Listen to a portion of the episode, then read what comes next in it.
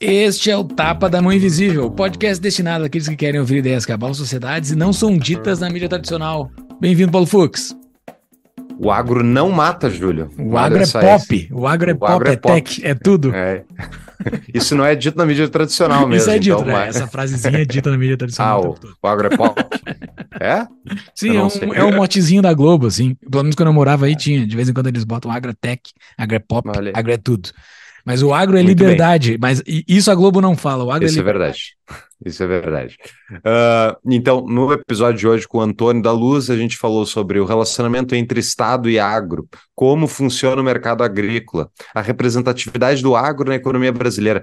Todos temas muito pertinentes para entender de fato como é que funciona esse setor que sobrevive e cresce no Brasil, ao contrário do resto do país. Então, vale, vale escutar. Antônio da Luz é economista formado pela URGS, mestre em economia pela URGS também e doutor em economia de desenvolvimento pela PUC do Rio Grande do Sul.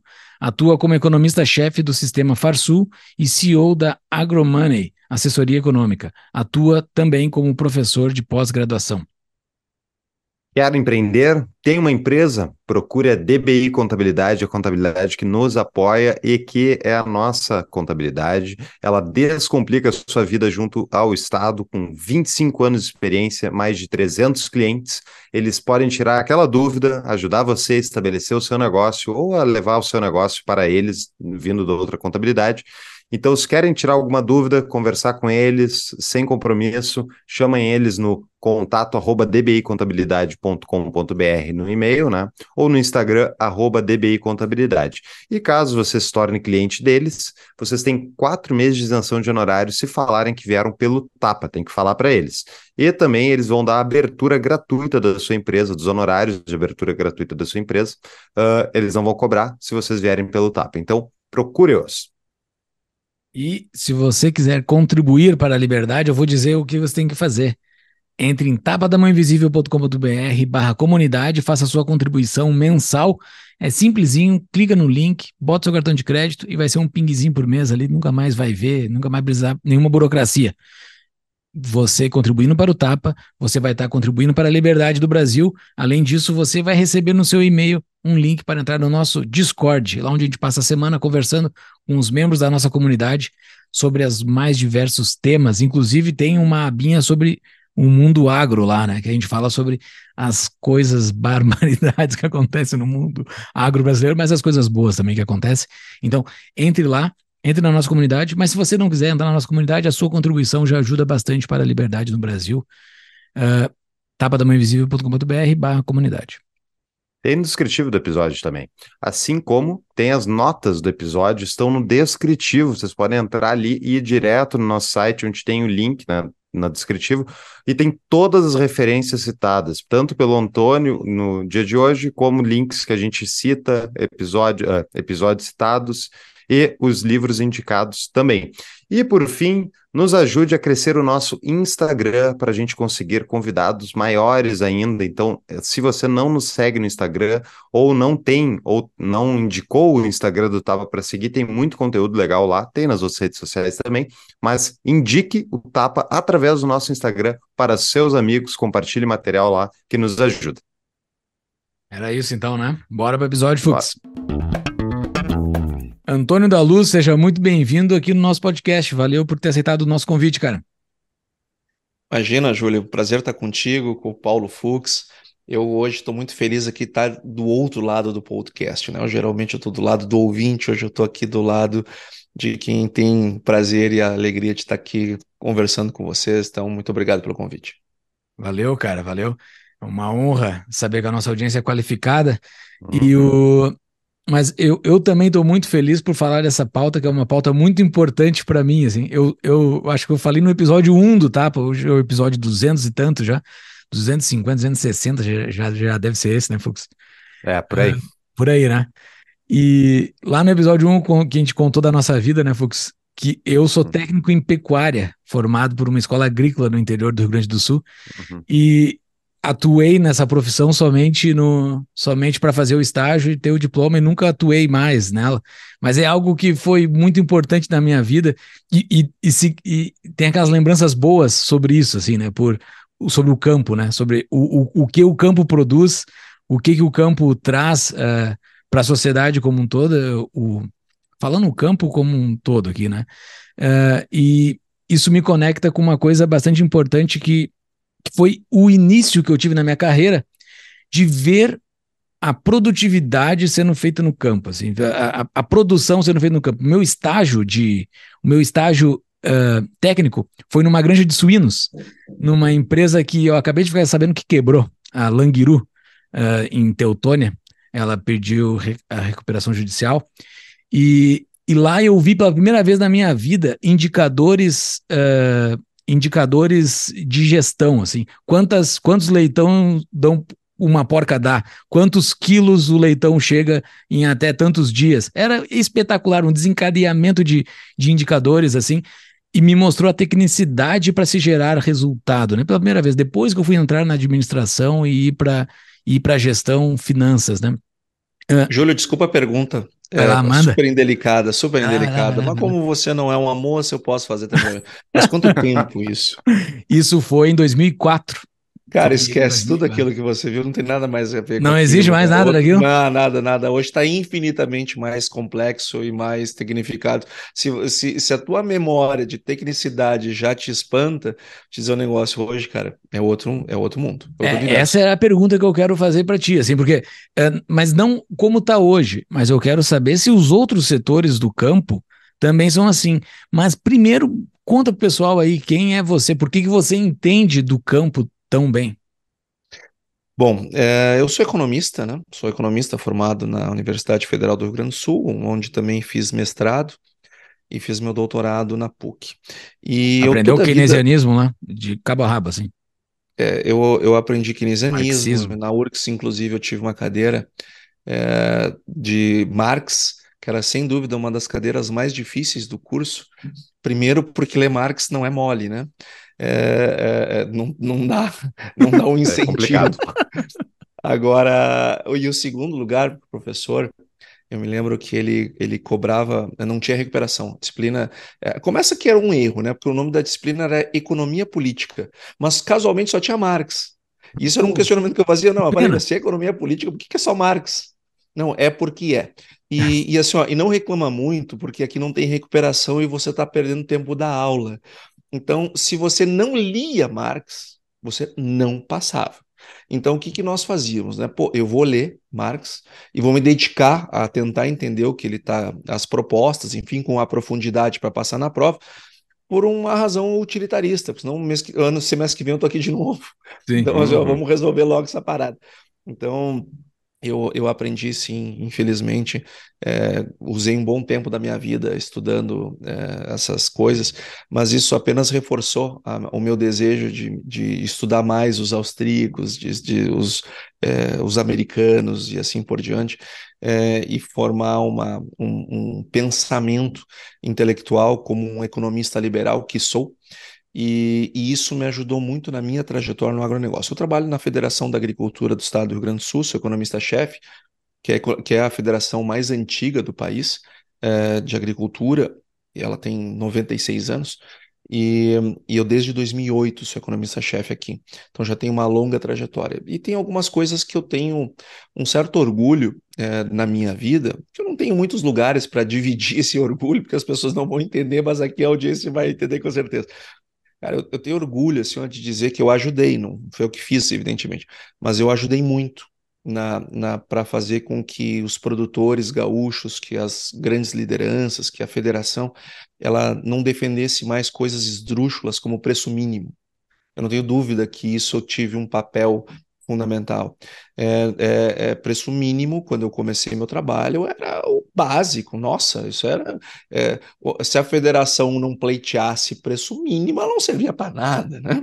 É, é, outros tipos de intervenções é, nos preços, do tipo compras do governo federal, é, é, programas de escoamento de produção, o papel da Conab na regulação do mercado, todas essas coisas as pessoas entendiam isso como algo necessário.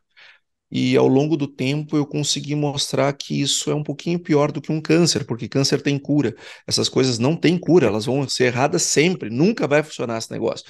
Então, uh, e, e, e, nós fomos progredindo nesse processo de liberalização do pensamento, uh, de querer menos o Estado, entender -se que o Estado ele não é um elemento positivo no negócio, ele é um, um, um elemento negativo. Então, eu acho que o meu, a minha principal forma de me apresentar seria essa: um economista liberal que conseguiu levar para o setor mais liberal. De, vamos falar disso, com certeza. Mas o agro é de longe o setor mais liberal da economia brasileira e acho que de alguma forma eu contribuí com esse processo. Pois é, Antônio, eu conheci, eu te conheci lendo alguma coluna tua, alguma, algum artigo, uh, eu não me lembro, enfim, alguma coisa do campo aqui do Rio Grande do Sul. E eu pensei assim, meu Deus, Existe um economista pró-liberdade escrevendo para a agricultura brasileira? É tipo, eu nunca imaginaria. Sem e perder o emprego. sem perder o emprego. E daí eu vi, pô, na Farsul ainda, que para quem não é do Estado, é tipo uma organização muito representativa aqui no meio uh, agrícola do, do Estado. Então, eu pensei, bah, esse cara é diferenciado. Enfim, ao longo dos anos fui acompanhando toda, tuas colunas, e eu tenho várias coisas que, é, que eu quero conversar contigo, e várias coisas que eu vi na, na, ao prospectar clientes do meio rural ao longo de vários anos, mas vamos começar então antes, que se tu puder explicar para nós por que a tua tese está correta, e daí vamos ver se a gente acha furo de que o agro é o meio mais liberal do, ah, do meio empresarial brasileiro. Vamos lá então. Em primeiro lugar, eu acho que o Estado ele tem um papel fundamental com o agronegócio brasileiro na história do agronegócio brasileiro. Ele é, eu diria que o, que o, que o Estado é o grande protagonista do agronegócio brasileiro. Da seguinte forma, quando, quando o Estado ele conduzia o agronegócio, ele levava o agronegócio no colo, é, ele carregava, quando nós olhávamos os passos na areia lá, nós enxergávamos, enxergávamos os pés do Estado e não enxergávamos o do agro, porque ele estava sendo carregado no colo, o agro era um atraso desgraçado. O Brasil era um país que uh, tinha todas as condições do mundo para assumir o protagonismo que ele assume hoje. Hoje o Brasil ele é muito mais relevante do que as pessoas imaginam. Vamos tratar desse assunto mais para frente. Agora, respondendo a sua pergunta, Uh, quando nós olhamos, olhávamos lá a década de 50, 60, 70, 80, 90, o Brasil já poderia ter sido uma grande potência do agro. E não era porque nós éramos mega incompetentes. E por que nós éramos mega incompetentes? Porque nós tínhamos um Estado para nos orientar, para dizer o que tinha que fazer, o que não tinha que fazer. Só que o Estado, ele cansou do agro. Isso aconteceu lá no Collor. No Collor foi quando o Estado começou a cansar do agro. E o Fernando Henrique não gostava do agro porque ele tinha lá as teses deles de questão de reforma agrária, Aqueles livros lá que ele disse depois que era para esquecer que ele tinha escrito, pois é, mas aqueles, aqueles livros lá ele deixava muito claro lá, a, a própria esposa dele foi uma grande intelectual brasileira, é, e que também tratou em alto nível acadêmico esses temas.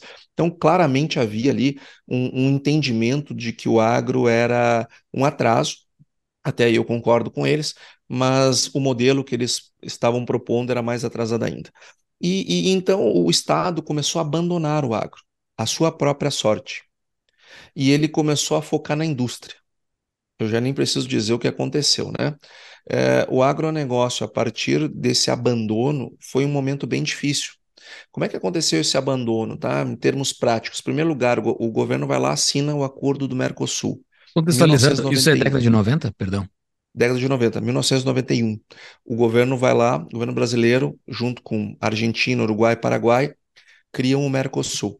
O Mercosul é, foi para os produtores da época que estavam acostumados com, é, com o apoio do Estado, foi muito difícil, porque a Argentina era, e o Uruguai eram muito mais competentes que os, que os produtores brasileiros e conseguiam produzir uh, melhor, com produtividades mais elevadas, com nível de tecnologia mais elevado e com um custo mais baixo, porque dentre as suas vantagens que eles tinham, uma delas era poder importar mais livremente os seus insumos. Então eles chegavam aqui bem mais barato. Então a primeira coisa que aconteceu foi o seguinte: o mercado brasileiro foi inundado por produtos do Mercosul alimentares. Então os produtores brasileiros começaram a tomar um pau dentro de casa. Era parecia assim Brasil e Alemanha na Copa do Brasil, sabe? Tava 7 a 1 para eles. É, pra, e, e, e, e, o produtor começou a quebrar. O agro brasileiro começou a quebrar com esse processo.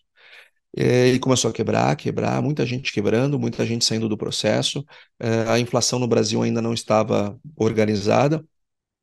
Só que esse processo trouxe também uma depuração, porque muita gente retardou uma, um, um início é, do processo de tecnificação do agronegócio, porque a vida era muito fácil. Eu não tinha um incentivo a, a, a competir Logo, eu não tinha por que sair da minha zona de conforto. Então, nós tínhamos uh, um, um, agro nos Estados Unidos que parecia de outro planeta para nós. Uh, e só que muitas pessoas entenderam o processo e, e batalharam para se manter. E o que elas fizeram? Elas começaram a investir. Então, não, peraí, deixa eu ver como é que funciona esse negócio aqui, deixa eu ir lá. Então, deixa eu ir lá ver como é que esses caras fazem. Muitos se organizaram para trancar ponte. Isso aconteceu né, movimentos de produtores para trancar a entrada do produto importado.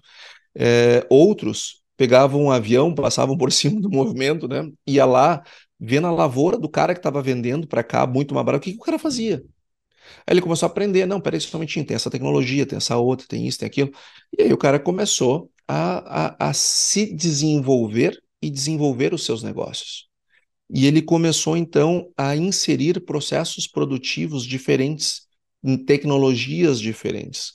Com isso, começou a crescer de maneira muito forte uh, uh, as indústrias fornecedoras no Brasil. Que isso é algo que eu, eu, eu quero falar mais lá para frente, é, porque tem gente que acha que o agronegócio é a fazenda, né? O agronegócio, o que menos ele é, é a fazenda. Tem gente que acha que agronegócio é uma coisa que compete com a indústria. Não, agronegócio gera indústria. E, e nós vimos muito isso o, agro, a, a, o pessoal começou a, a, demandar mais tecnologia e começou a surgir no Brasil o mercado da tecnologia que não tinha. E o Rio Grande do Sul ele foi muito forte nesse processo. Paralelamente a isso, é, começaram a ter pesquisas, e aí sim, eu acho que o, o Estado teve algum tipo de participação, que a Embrapa ela fez pesquisas de alto nível, isso é inegável. Ela, ela fez é, pesquisas para que o centro-oeste brasileiro, que tinha um solo é, é, inadequado para a produção agrícola, ele pudesse ser corrigido de modo a ser o que ele é hoje. Mas não foi. Mas a gente fala muito da Embrapa, porque nós adoramos o Estado, nós somos pendurados no Estado, nós, nós temos que falar bem do Estado. Mas não foi só a Embrapa. Só, é, só parece... tem... Fala o que, que é a Embrapa, porque muita gente acha que não conhece. Claro, claro, é bem lembrado, Fux. É empresa brasileira, é empresa brasileira de pesquisa agropecuária. E é uma estatal de pesquisa. Né? É, só que um monte de universidades públicas também, outras tantas privadas, e, sobretudo, empresas privadas, nacionais e multinacionais, fizeram um monte de pesquisas que entregaram o que nós temos hoje. Então a gente fala muito lembrar, porque não tenho dúvida que ela foi importante, mas ela mas parece que ela fez isso sozinha. Não, ela não fez sozinha. Ela teve uma contribuição muito grande do mundo privado uh, e das universidades públicas e privadas. Então, mas voltando ao ponto, o que, que começou a acontecer? O cara começou a, a, a, a ver que, não, mas peraí, mas eu, eu posso fazer isso aqui, aqui também. Eu, eu consigo competir, eu, eu, eu, vou melhorar. E o cara começou a ter a, a investir numa máquina melhor, começou a, a, a, se, a se endividar investindo, mas foi, foi indo, foi melhorando o seu maquinário, foi melhorando os seus pacotes tecnológicos. E aí, daqui a um pouco, esse cara, ele se deu conta que ele conseguia competir. E aí começou a ganhar o mercado interno. Aí veio o plano real. Quando veio o plano real, uh, foi um momento complicado, porque esse pessoal todo é, acordou, de, é, deitou devendo 100 e acordou devendo mil, né? E, e isso levou uma outra onda é, de, de, de, quebradeira, mas não foi só no agro, foi no Brasil inteiro. É, mudanças de planos econômicos, eles dão uma chacoalhada na árvore e nem todos os frutos se seguram, né? Então, é, foi um outro processo que daí o pessoal teve que aprender a lidar. E depois, mais para frente, é, o pessoal começou a ver assim, não, mas peraí, mas eu agora eu estou conseguindo fazer melhor que os uruguaios, eu estou conseguindo fazer melhor que os argentinos. Mas eu ainda estou muito longe dos americanos, eu estou muito longe dos europeus. E aí, então, começaram a sair missões do Brasil para visitar hum. lavouras no, na Argentina, na, nos Estados Unidos, no, no, na, na, na, Alemanha, na França, na Itália, para entender o que, que aqueles caras faziam em termos tecnológicos. E aí então nós começamos a, a importar coisas, importar uh, uh, técnicas, processos, produtos uh, que começaram a, a rampar a produtividade no Brasil. E, consequentemente, a própria indústria que fornece ela começou a ver, não, ou eu vou lá comprar desses caras, ou eu acompanho tec tecnologicamente o que esses caras estão querendo, ou eles vão trazer tudo de fora. Então a nossa indústria também começou a, a, a, melhorar aqui dentro. Agora, é importante dizer que o produto que vem da Argentina, do Uruguai, do Paraguai, enfim, do Mercosul, desde aquela época, ele entra com vantagens tributárias. É mais barato para uma indústria é, no, no, Brasil comprar um produto que vem do Uruguai, da Argentina ou do Paraguai e processá-lo e mandar para outro estado, que é a, porque a alíquota interestadual, por conta da lei dos portos, ela dá uma vantagem para o cara é, para ele importar. Então, ou seja, o, Brasil, o, o agro brasileiro ele não tem vantagem tributária nem dentro do seu país.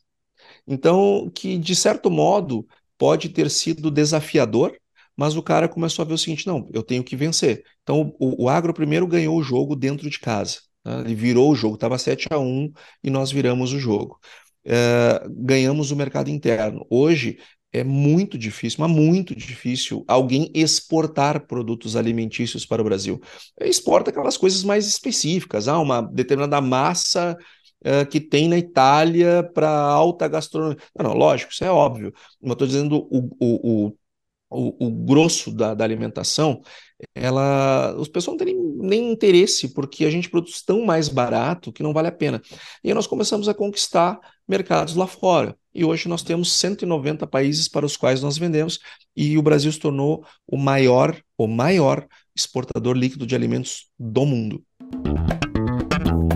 Conheça a nossa nova patrocinadora, a Capital Upgrade.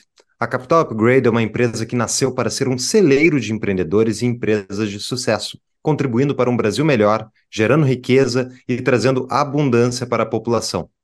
Contando com programas e eventos criados para trazer desenvolvimento empresarial e produtividade através da governança gestão de qualidade, acompanhamento financeiro e até atração de investimentos. A Capital Upgrade já impactou mais de 18 mil empresários e gestores por todo o país. Visite tapadamãoinvisível.com.br barra capital ou use o QR Code que está aparecendo aqui embaixo e conheça as soluções. Voltamos ao episódio. Tá, bastante, bastante conteúdo aí, vamos, vamos dar uma desmembrada nele. Primeiro, um parênteses que eu achei bem interessante, que a, a, o Mercosul, ao abrir as fronteiras, ele forçou a um ganho de competitividade para a sobrevivência da indústria, da indústria, não, desculpa, do agro. E isso, ao meu ver, mostra aquela clássica da economia que a gente aprende, né, que justamente é, não ter tarifas, não ter, ah, enfim, porteiras fechadas, fronteiras fechadas, Uh, é uma das coisas que mais gera desenvolvimento e crescimento econômico. O Brasil é um mega país mega fechado. Mas aí tu, tu falou que é mais barato o cara produzir, tipo, ele tem mais facilidade de trazer produto para o Brasil do que internamente de vender. Mas a carga tributária no agro não é extremamente baixa aqui no Brasil. Quanto exatamente está sendo pago hoje de tributos? É, esse, esse é um ponto interessante, Fux porque esse é um mito comum, tá? O agronegócio ele é envolto de um monte de mitos, né? E hoje nós vamos é, é, tentar desvendar alguns deles. É, o, primeiro, o primeiro ponto acho que está bastante claro, né? A abertura econômica ela foi muito danosa para os produtores da década de 90, mas foi ela que fez o agro ser o que ele é hoje. Porque se não tivesse ocorrido aquela abertura econômica, pessoal, o incentivo né, era para se manter naquela zona de, de, de, de, conforto que havia. Então, a abertura uhum. econômica foi um dos pontos importantes, que o Estado simplesmente abre as fronteiras e dane-se. O, o, abandonou o agro à própria sorte, foi a melhor coisa que ele fez. A outra coisa importante que o Estado fez pelo agronegócio foi parar de financiá-lo. Que esse eu tenho certeza que vai ser uh, um ponto que vocês vão querer é, é, discutir. É, ah, mas é o, o, o, Estado financia o agro. Tá, vamos discutir esse assunto mais para frente. Mas vamos pegar uh, uh, o seu ponto da carga tributária. Uh, hoje, é, é, primeiro deixa eu ser mais específico quanto ao que. Vamos pegar como exemplo o Rio Grande do Sul. Tá? A gente sempre tem que pegar um lugar para começar, porque o nosso sistema tributário é um caos e, e, a gente tem partido um ponto de partida, infelizmente. O, o, no Rio Grande do Sul, imagina uma indústria qualquer. Ela, se ela comprar um produto, um, um, matéria-prima vinda do Uruguai, Argentina ou Paraguai, do Mercosul, é, ela vai industrializar, vai, fazer, vai processar de algum modo, e quando passar da fronteira do Rio Grande do Sul, vai ter uma alíquota interestadual de ICMS. Essa alíquota interestadual de ICMS ela é menor por causa da lei dos portos, que foi uma lei criada em 2013, se não me falha a memória, para acabar com a competição nos portos, deixou as alíquotas interestaduais iguais no Brasil inteiro. O problema é que o produto é, nacional ele sai com uma tarifa de 7 a 12%. Então, o produto nacional termina tendo uma alíquota interestadual maior do que o produto importado. Então, nós damos uma vantagem para o cara importar. Né? Então, é, só que a, as questões do frete terminam é, é, como a gente é muito competente é, em termos de produção, não vale a pena porque o frete não vai compensar, o cara termina comprando o produto nacional porque para ele é mais barato. É, nas questões tributárias, também é importante nós dizer o seguinte: quando, quando se olha para o agronegócio e diz assim, ah, o agronegócio ele não paga impostos. Isso é a coisa que eu mais ouço na vida. É, o, o, agronegócio, ele, o sucesso dele, o pessoal da esquerda adora dizer isso. É porque o agro não paga imposto. Não, não paga imposto. Então tá, vamos lá. Uh, o fertilizante paga imposto. Todo fertilizante que é comprado, ele paga imposto. Ele paga imposto em saídas internas quanto saídas uh, interestaduais. Uh, os defensivos agrícolas, eles pagam impostos.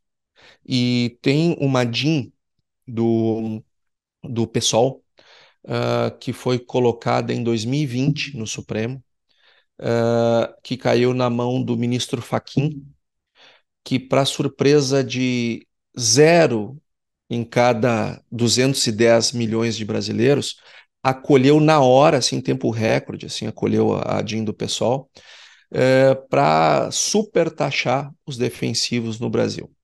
Está uh, um a um a votação. Né? O ministro Gilmar Mendes pediu vistas, depois ele votou contra, então um a um. Uh, a chance de perder é iminente, né? Uh, por razões óbvias que vocês estão toda hora aqui, por outros exemplos discutindo no, no podcast. Uh, se paga PIS, COFINS, CMS, todas essas coisas se tem. os, todos os combustíveis eles estão carregados de impostos. O óleo diesel não se faz agronegócio, agricultura sem diesel. E o diesel se paga uh, todos os impostos como qualquer outro consumidor. Todas as peças de máquinas, e hoje o custo de manutenção é um dos custos mais altos, porque as máquinas, ou, qualquer colheitadeira custa 3 milhões de reais. Eu costumo dizer, Fux e Júlio, uh, e eu faço esse desafio já faz vários anos, tá? Eu ainda não consegui achar alguém que me, que me que derrube a minha tese. Pega uma indústria média e pega uma fazenda média e calcula a intensidade de capital de uma e outra, vai ver se a fazenda não tem mais capital é, em máquinas do que uma média de uma indústria. É, mas assim, ó, é líquido e certo. Uma, uma, uma, o preço daquelas máquinas é uma coisa absurda. E, e, e, hoje uma fazenda é uma indústria, é uma indústria a céu aberto. Então, eh, todas essas máquinas, elas são tributadas. Todos as, todas as peças dessas máquinas são tributadas. Até depois eu posso passar para vocês, tá? Uh, para vocês deixarem lá no, no link lá, uhum. uma, um material que eu tenho de todo o custo de produção, o que, que incide de impostos em cada ponto. Uh, e todos esses impostos que são pagos no custo de produção, o produtor recebe zero de crédito. Zero. Um industriário, quando ele compra seus insumos, ele não consegue fazer um débito e crédito perfeito por conta do desse CMS, que é uma droga. Agora, uma parte do crédito, pelo menos, ele consegue se creditar. Hum, o produtor não recebe nada, porque o, o, o produtor está fora do sistema de débito e crédito de todos os tributos no Brasil. Então, uh, nós calculamos que no custo de produção haja uma incidência entre 15% e 25% de impostos para produzir. O que todo mundo sabe que pagar imposto para produzir, pagar imposto para exportar é uma burrice de proporções bíblicas, né? Não se e, e, eh, tem três coisas que não se pode tributar jamais: produção, exportação e investimento, porque as três diminuem a atividade econômica, né? Então eu posso tributar o consumo, eu posso tributar a renda, posso... agora produção, investimento e exportação não se tributa. Só a Argentina que faz essas coisas. E, e, e, e dá para ver o jeito, o que, não, onde é que, o que, que acontece com isso. É, então, uh, uh, no, o agronegócio brasileiro, ele paga impostos para produzir e não recebe crédito. Então, uhum. é, só aqui nós já temos uma enorme uma tributação. Depois, os produtos saem diferidos da fazenda. E aí que o pessoal diz: ah, mas o produto é, não paga imposto. Não, só um momentinho é, é, o produto sai diferido da fazenda, não significa que não vai ter incidência de impostos. Vai lá olhar a matriz tributária brasileira de arrecadação, ver se a indústria de alimentos não é a que mais contribui com a arrecadação de impostos. Hum. Sim, mas como é que vai tributar é, em vários níveis? Aí eu vou ter uma, uma acumulação de, de, de tributação enorme. Ou seja, o, o, diferimento no nível do produtor não é para beneficiar o agronegócio, é para tornar menos complexa a própria cobrança de impostos do, do, do, do da, da, estrutura pública, porque daí ele vai lá na indústria e aí ele vai num cara só, ao invés de em milhares. É, uma, é, uma, é, é muito torna o processo mais simples, mas isso gera discurso para pessoas que é, são detratores do agronegócio que não pagam imposto. Mas isso é, uma, é, um, é um grande mito, isso não tem nada a ver. Com a reforma vai entrar agora no IVA? Sim, com a reforma tributária, vai ficar explícito isso, né? Isso é, é, é, muita gente diz, ah, agora com a reforma tributária, o produtor vai passar a pagar. Não, não, o produtor já pagava. A única diferença é que agora ele vai receber o crédito de volta. Por isso que eu acho que para o agronegócio, a reforma tributária, aliás, eu acho que para o Brasil, a reforma tributária é algo absolutamente necessária é, e tem que ser feito, nós temos que ir para um sistema de IVA. Se é mais esse, mais aí, bom, a gente podemos discutir. Agora, o Brasil tem que fazer uma reforma tributária. E o agro vai começar a pagar o imposto no, no fertilizante, só que vai aparecer ali na nota. Vai hum. pagar sobre defensivo e vai aparecer na nota. Hoje está embutido no preço do produto, o cara não vê. É, e agora ele vai, conseguir a ver, vai começar a ver e vai receber o crédito de volta, como qualquer outra atividade econômica. Uma pausa para um rápido anúncio pensando em investir fora do país? Em dúvida quanto aos seus investimentos e patrimônio? Entre em contato com a Propósito Capital para uma consulta das melhores alternativas. Foi o que eu fiz, pois além de amigos há muitos anos dos proprietários da Propósito Capital, eu sou cliente deles. A Propósito Capital é escritório de investimentos parceiro do BTG Pactual e pode prestar a assessoria financeira que você precisa. Para abrir a sua conta gratuitamente, entre no site do descritivo do episódio tapadamãoinvisível.com.br barra propósito. E para quem está nos assistindo no YouTube, pode usar o QR Code que está aparecendo aqui embaixo. A propósito, Capital cuida do que é seu e do que ainda vai ser. Voltamos ao episódio.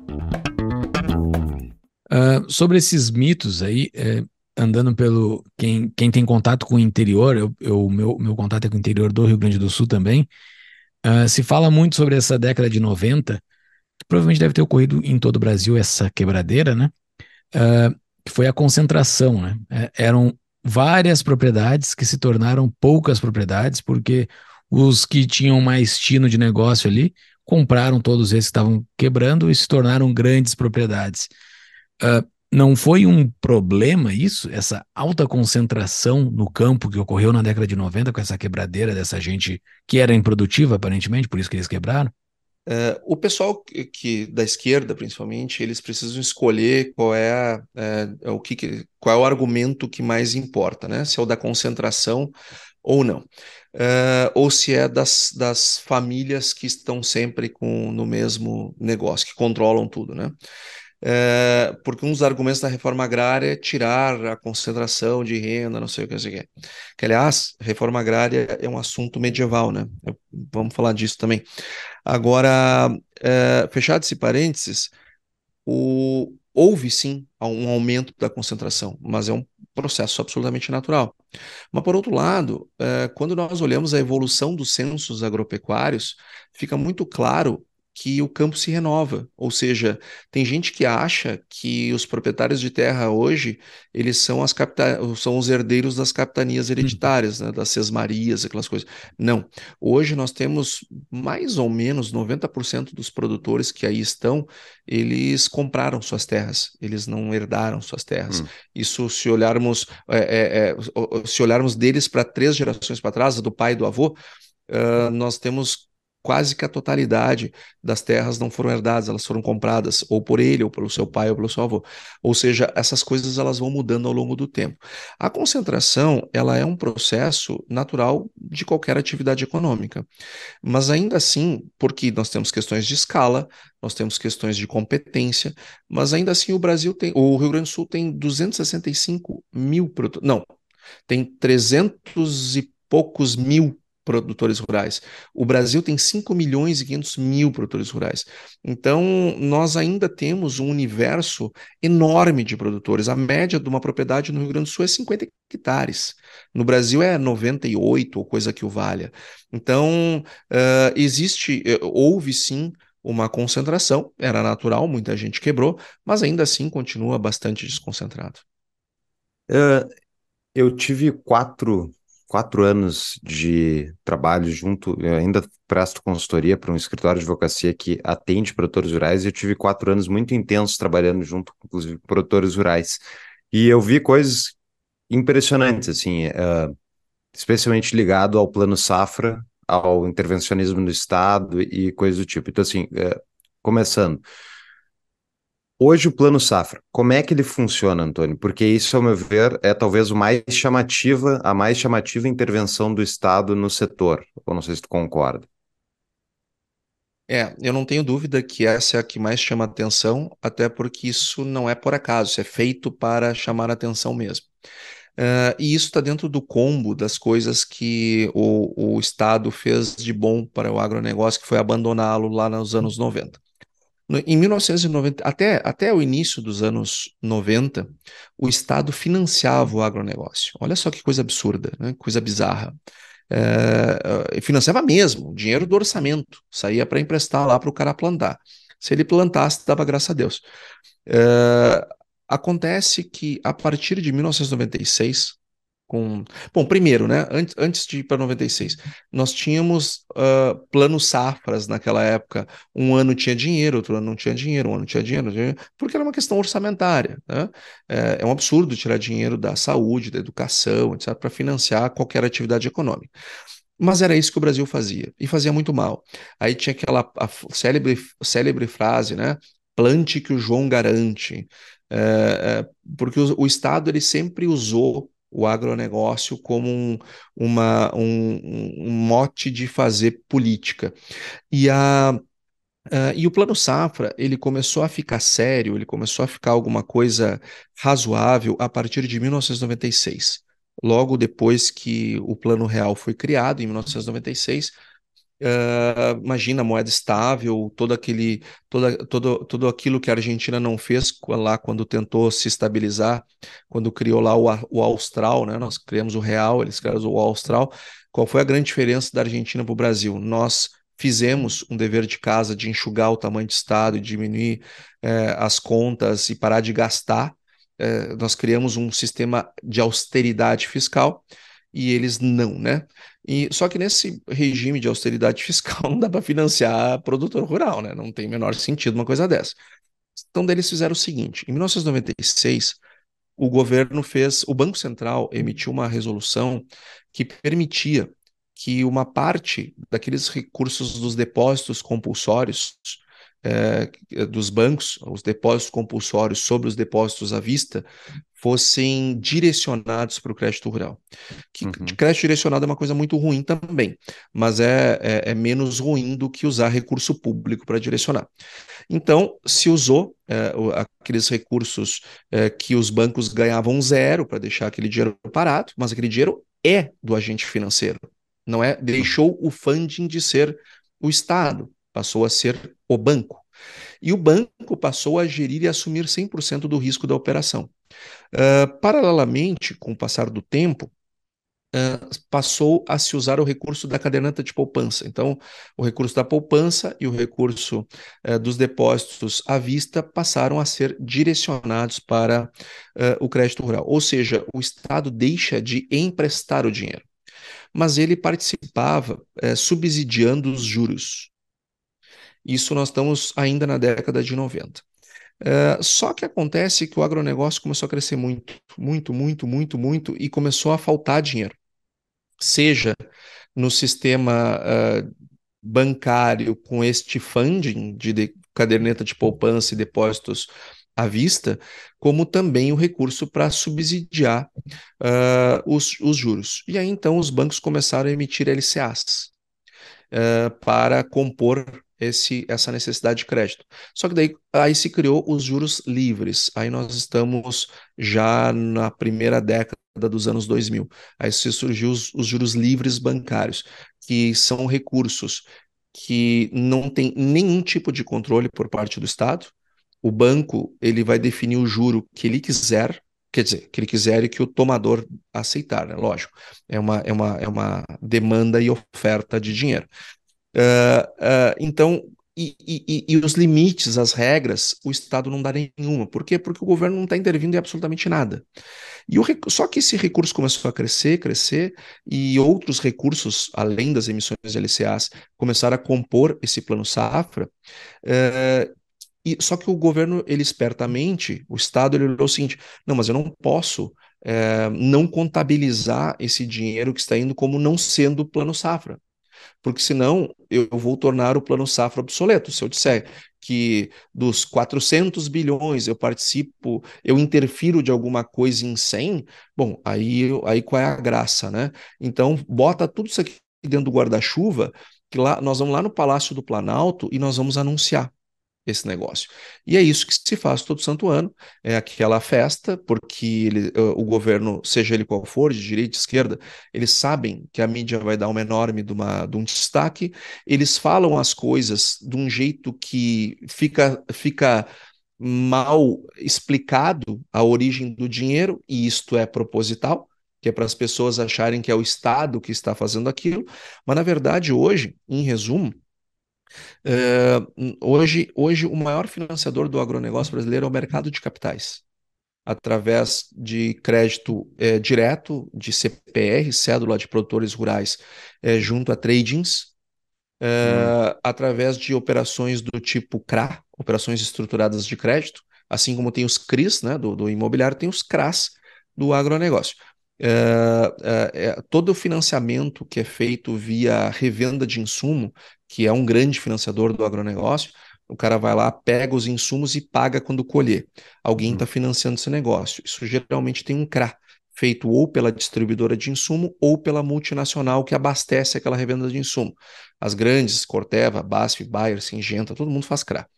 Uh, ou, ou então uh, operações uh, diretas de grandes produtores fazendo CRAS. Uh, nós temos, e depois nós temos os fiagros. Hoje, para nós termos uma ideia, a demanda do agro, a demanda do agro é por 932 bilhões de reais, safra 2023.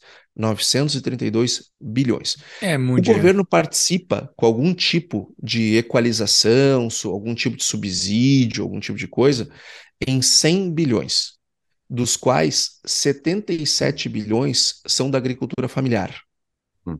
Então, ou seja, é, a participação do Estado ela é mínima perto do que ele se apresenta e concentrada num tipo, numa característica de produtor, que é o agricultor familiar, que é importante, enfim, mas eu acho ruim essa dependência, que é bem pequena também, tá? Também, quem vê, parece que assim que é muita coisa. Não, também não é grandes coisas.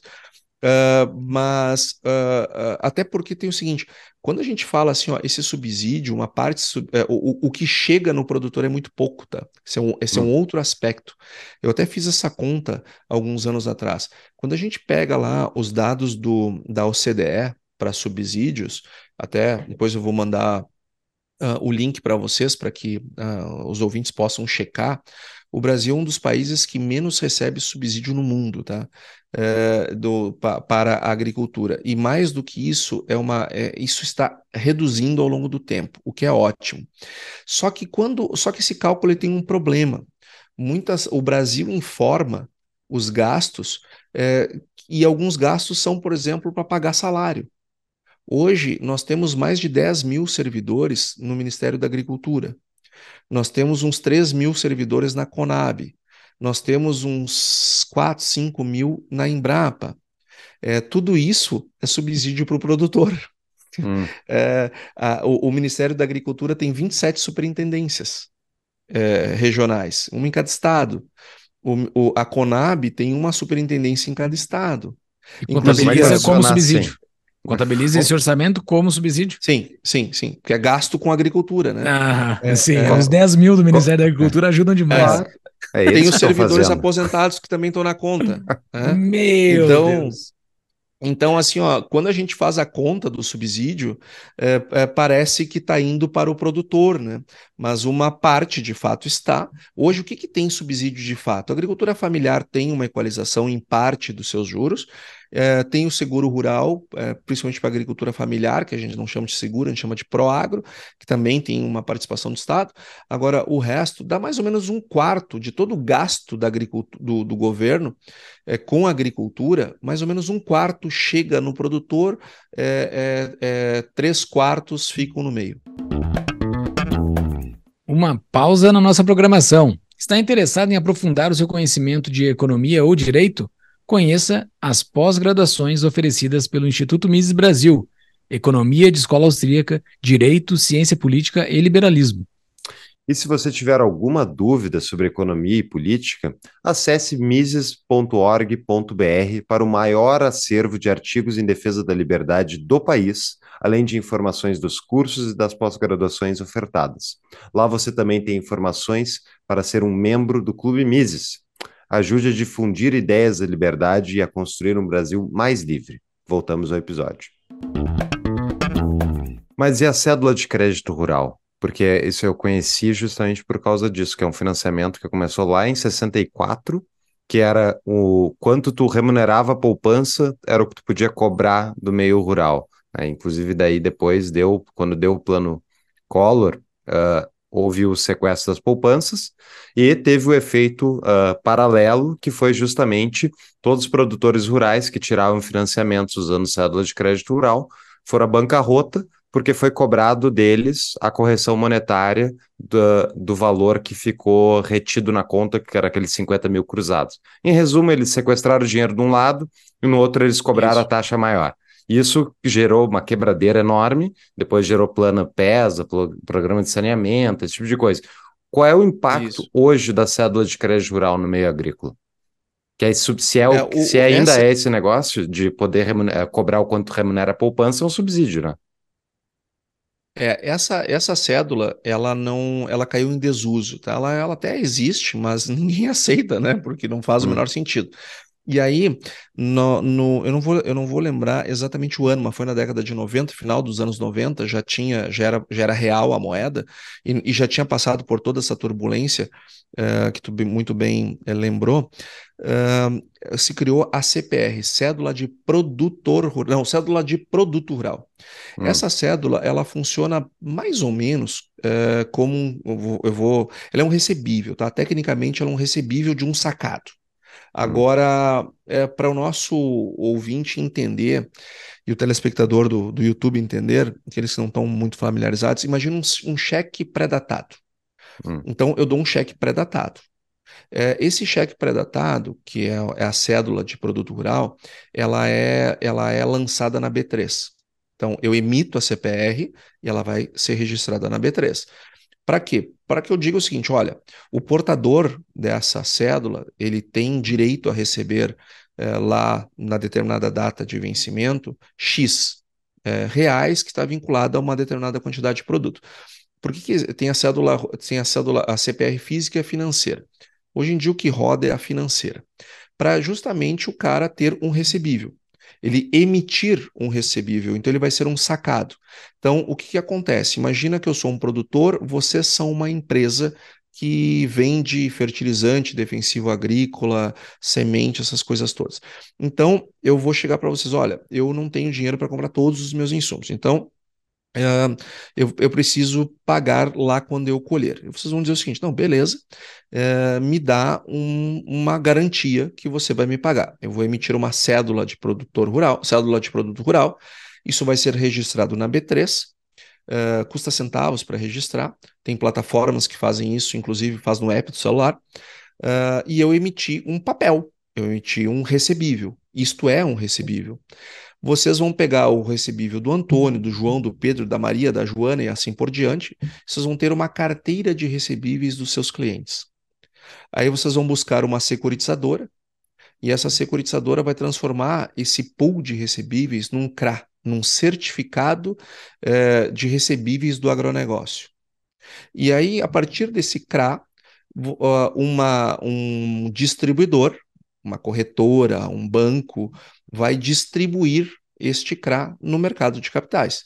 Então, o mercado de capitais vai comprar esse papel que vai terminar financiando o produtor lá na ponta. Então, hoje, a maior parte do financiamento é feito dessa forma. Qual é o limite do juro? O juro é mercado. Hoje, um, um, isso deve estar. Hoje, tá? Tá custando. Tem um, um, range, né? Porque não tem. Cada, cada operação é uma operação, cada, cada carteira é uma carteira mas pensa assim algo entre CDI mais 2, CDI mais 8, é o que mais ou menos sai uh, uh, o custo dessas, dessas operações. E o grosso do, do financiamento do agronegócio é CDI mais. Né? Hum. E tem muita gente que diz assim: ah, mas, eh, eu já ouvi esse argumento também. Ah, mas uh, o dinheiro do produtor é mais barato, então logo ele é subsidiado. Não. O crédito livre ele é bem mais barato para o produtor do que é para um comerciante. Por que isso? Primeiro lugar, que via de regra o comerciante não é dono do prédio que ele tá, tem, a, tem o comércio dele. O produtor, em geral, é dono da área dele, ou de uma parte da área que ele, que ele, que ele produz. E ele bota a propriedade dele no risco. Ou seja. Ele bota em garantia a área? Ele bota em garantia a área. E hoje é muito ah, daí normal. Muda o jogo, muito, muda completamente o jogo, né? É, é muito normal, muito normal. Mercado de capitais é só assim que funciona: alienação fiduciária. Com um banco, você ainda consegue botar em garantia aquela que se discute na justiça, aquela coisa toda. Mercado de capitais é alienação fiduciária. Ou seja, em quatro meses você está fora da sua propriedade, pode espernear. Né? Então, em primeiro lugar, o cara bota o skin the game, ele bota a terra em garantia. Segundo lugar, as menores taxas de inadimplência do Brasil são do agronegócio. Tanto de pessoa física quanto pessoa jurídica. Aliás, digo mais, as taxas de inadimplência do agronegócio são menores do que o crédito consignado. Até, até por causa das garantias. Que o cara sabe, se não pagar, ele vai ser executado. Então. Uh, com dupla uh, garantia ainda, né? Porque tem o recebível também que está na garantia. Ele tem o recebível, e, e, ele tem o lastro lá da terra dele. Ou, ou, Sim, ou uma tá, máquina, tá com dupla uma, garantia um em apartamento, uma casa, sei lá. Esse cara, ele bota a garantia no jogo. Tá? Ele bota a garantia no jogo. E, e, e é por isso que o crédito para um, um produtor rural livre sai mais barato do que um crédito para outros, é, para outros empresários. Porque se coloca, porque um, as garantias são, são mais robustas, e são reais, uh, e tem uma taxa de inadimplência muito baixa. Isso é que faz uh, uh, o juro ser mais baixo.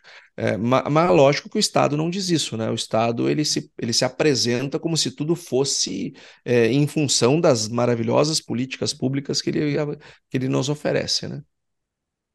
Tudo bem. Então, não, então, ok. Eu até tinha a impressão que essa do rural ainda era uma coisa bem comum. Mas só um, um caos, ainda vou passar para o Júlio. Eu vi um cliente, quando eu estava falando com ele, enfim, isso foi 2016 e estava contando que em 2009, mais ou menos, quando deu aquela marolinha pós-crise mundial, que o Lula falou que a gente tinha Uhum. não, não ia so- sofrer nada, daí veio a marolinha um ano e depois a gente quebrou. né? Mas nessa marolinha, e foi o ano que esse cliente que já não trabalhava mais com o Banco do Brasil há muito tempo, porque tinha quebrado lá na época do Plano Collor, tinha ficado arredio de trabalhar com bancos, financiava sozinho. Ele recebeu uma ligação do gerente dele do Banco do Brasil, que tipo, ele só tinha uma conta lá, e o cara ligou: vem aqui que tem dinheiro liberado para ti. Como assim? Não, tem dinheiro, veio, né, dinheiro Brasília, botou dinheiro no sistema e tu vem aqui tirar um financiamento limpinho, maravilhoso, nem sei o que, que botavam de garantia para acessar. E daí, basicamente, ele foi lá e pegou o dinheiro e colocou numa aplicação financeira que rendia mais do que o custo, e a gente ficou bancando esse, esse negócio. Isso é E eu muito vi- comum, Fux. Isso, Isso, acontece. é, Isso, que você Eu- está dizendo acontece. É, sabe por quê? Porque acontece porque o, o sistema bancário, é, é, a gente pode adjetivar do que a gente quiser, menos de burro. Né? É, é, é, tem gente que não gosta de banco. Eu gosto de banco. Acho que os bancos são fundamentais para o funcionamento da nossa economia. Agora, é, tem gente que traz adjetivos pejorativos. Eu não tenho nenhum. E se tivesse, não seria burro. Ah, tudo é uma, uma razão de risco-retorno. Quando aparece lá um dinheiro mole, é, o risco do cara, ele continua. Então, por que eu vou emprestar o dinheiro para um cara que é, é, que está defaultado, um cara que tem um risco enorme? Eu, vou- eu quero o cara que não me dá risco nenhum. Porque eu quero, eu, já que eu vou ganhar menos na operação, eu quero correr menos riscos. Aí o cara dá o dinheiro lá para o cara a 10 e o cara empresta, e o cara aplica 15. É, é, é, isso, infelizmente, é comum, porque essas políticas públicas elas são feitas para não funcionar. E elas é, estão, é, ainda bem que elas estão cada vez menos sendo relevantes no contexto, e elas só não acabaram ainda por causa do anúncio do Plano Safra, que é um grande evento político, tem toda uma, uma mobilização, enfim, é, que traz dividendos políticos e eleitorais para governos de todas as matizes ideológicas, porque do contrário, não, não faz mais sentido. É, políticas de preços mínimos, que foi uma coisa que acontecia muito no passado, muito. É, os maiores níveis de preços, e isso é uma coisa que eu gosto muito de falar, sobretudo para produtor. Os maiores níveis de preços que o agro percebeu ao nível do produtor foi em períodos sem políticas de garantia de preço mínimo. Todos nós sabemos que preço mínimo vira preço teto, né? Assim como salário mínimo vira salário teto. Uhum. É, é, é, nós, nós, os, os, melhores momentos do agro foram com os, os, momentos com menor intervenção. Então, o que, que aconteceu, assim, em resumo desse ponto? Se abriu as fronteiras do Brasil, que foi ótimo, obrigou o pessoal a competir. Ah, hoje, a coisa mais normal é nós recebermos uh, visitas de, de, de produtores dos Estados Unidos para vir ver o que a gente faz aqui. Hoje nós temos uma pentelha de uma Europa que é um continente mega incompetente, porque subsidiam os produtores deles lá uh, horrores, e o Brasil é uma ameaça, porque uh, eles fecham as fronteiras deles, né? Uh, porque o nosso produto é bem mais barato, e quanto mais, mais baixo fica o preço para os produtores europeus, maior o nível de subsídio que o Estado europeu tem que prover. Então, eles vêm para cá, encher o saco, questão meio ambiente, não sei o quê. Agora, se abriu a economia brasileira, no agro pelo menos, uh, se abriu. Eu acho que a indústria ela deveria passar por esse processo. Agora, com a reforma tributária, que eles dizem que não dá por causa que a tributação é muito ruim, né? Então tá, agora com a reforma tributária vai acabar. Desculpa, tem que abrir a economia também para a indústria. Tem que abrir. Quero ver. É, e, e, e, tem que abrir para serviços, e tem que vir economista não, serviço não. aqui. Não, é. deixa, deixa em paz o serviço, deixa a indústria e a agro pagando, tá? é, tem que abrir, é, porque isso faz bem. No início é duro, mas depois faz bem. E a, e, e a saída do Estado é, de garantir preços mínimos, é, de estoques regulatórios, que o Brasil tinha também, através da Conab. Veja só, a Conab é a Companhia Nacional de Abastecimento. O Brasil é o maior exportador líquido de alimentos do mundo. Para que, que nós temos uma Companhia Nacional de Abastecimento? Ela não tá Ah, fazendo eu seu a trabalho. resposta. Eu sei a resposta. Eu sei a resposta. Não tá dando Pra- certo, pra- pra então, dar a Conab. emprego. É para dar emprego, não é para ajudar. O Brasil, o Brasil não precisa se preocupar com abastecimento. Nós somos exportadores, nós não somos importadores. A Uhum. Conab fazia sentido quando nós éramos importadores. O Brasil virou exportador a partir de 1997. Aliás, isso é um, isso é um tema bem interessante. O Brasil virou exportador a partir de 97. Olha só que vergonha, é uma coisa super recente.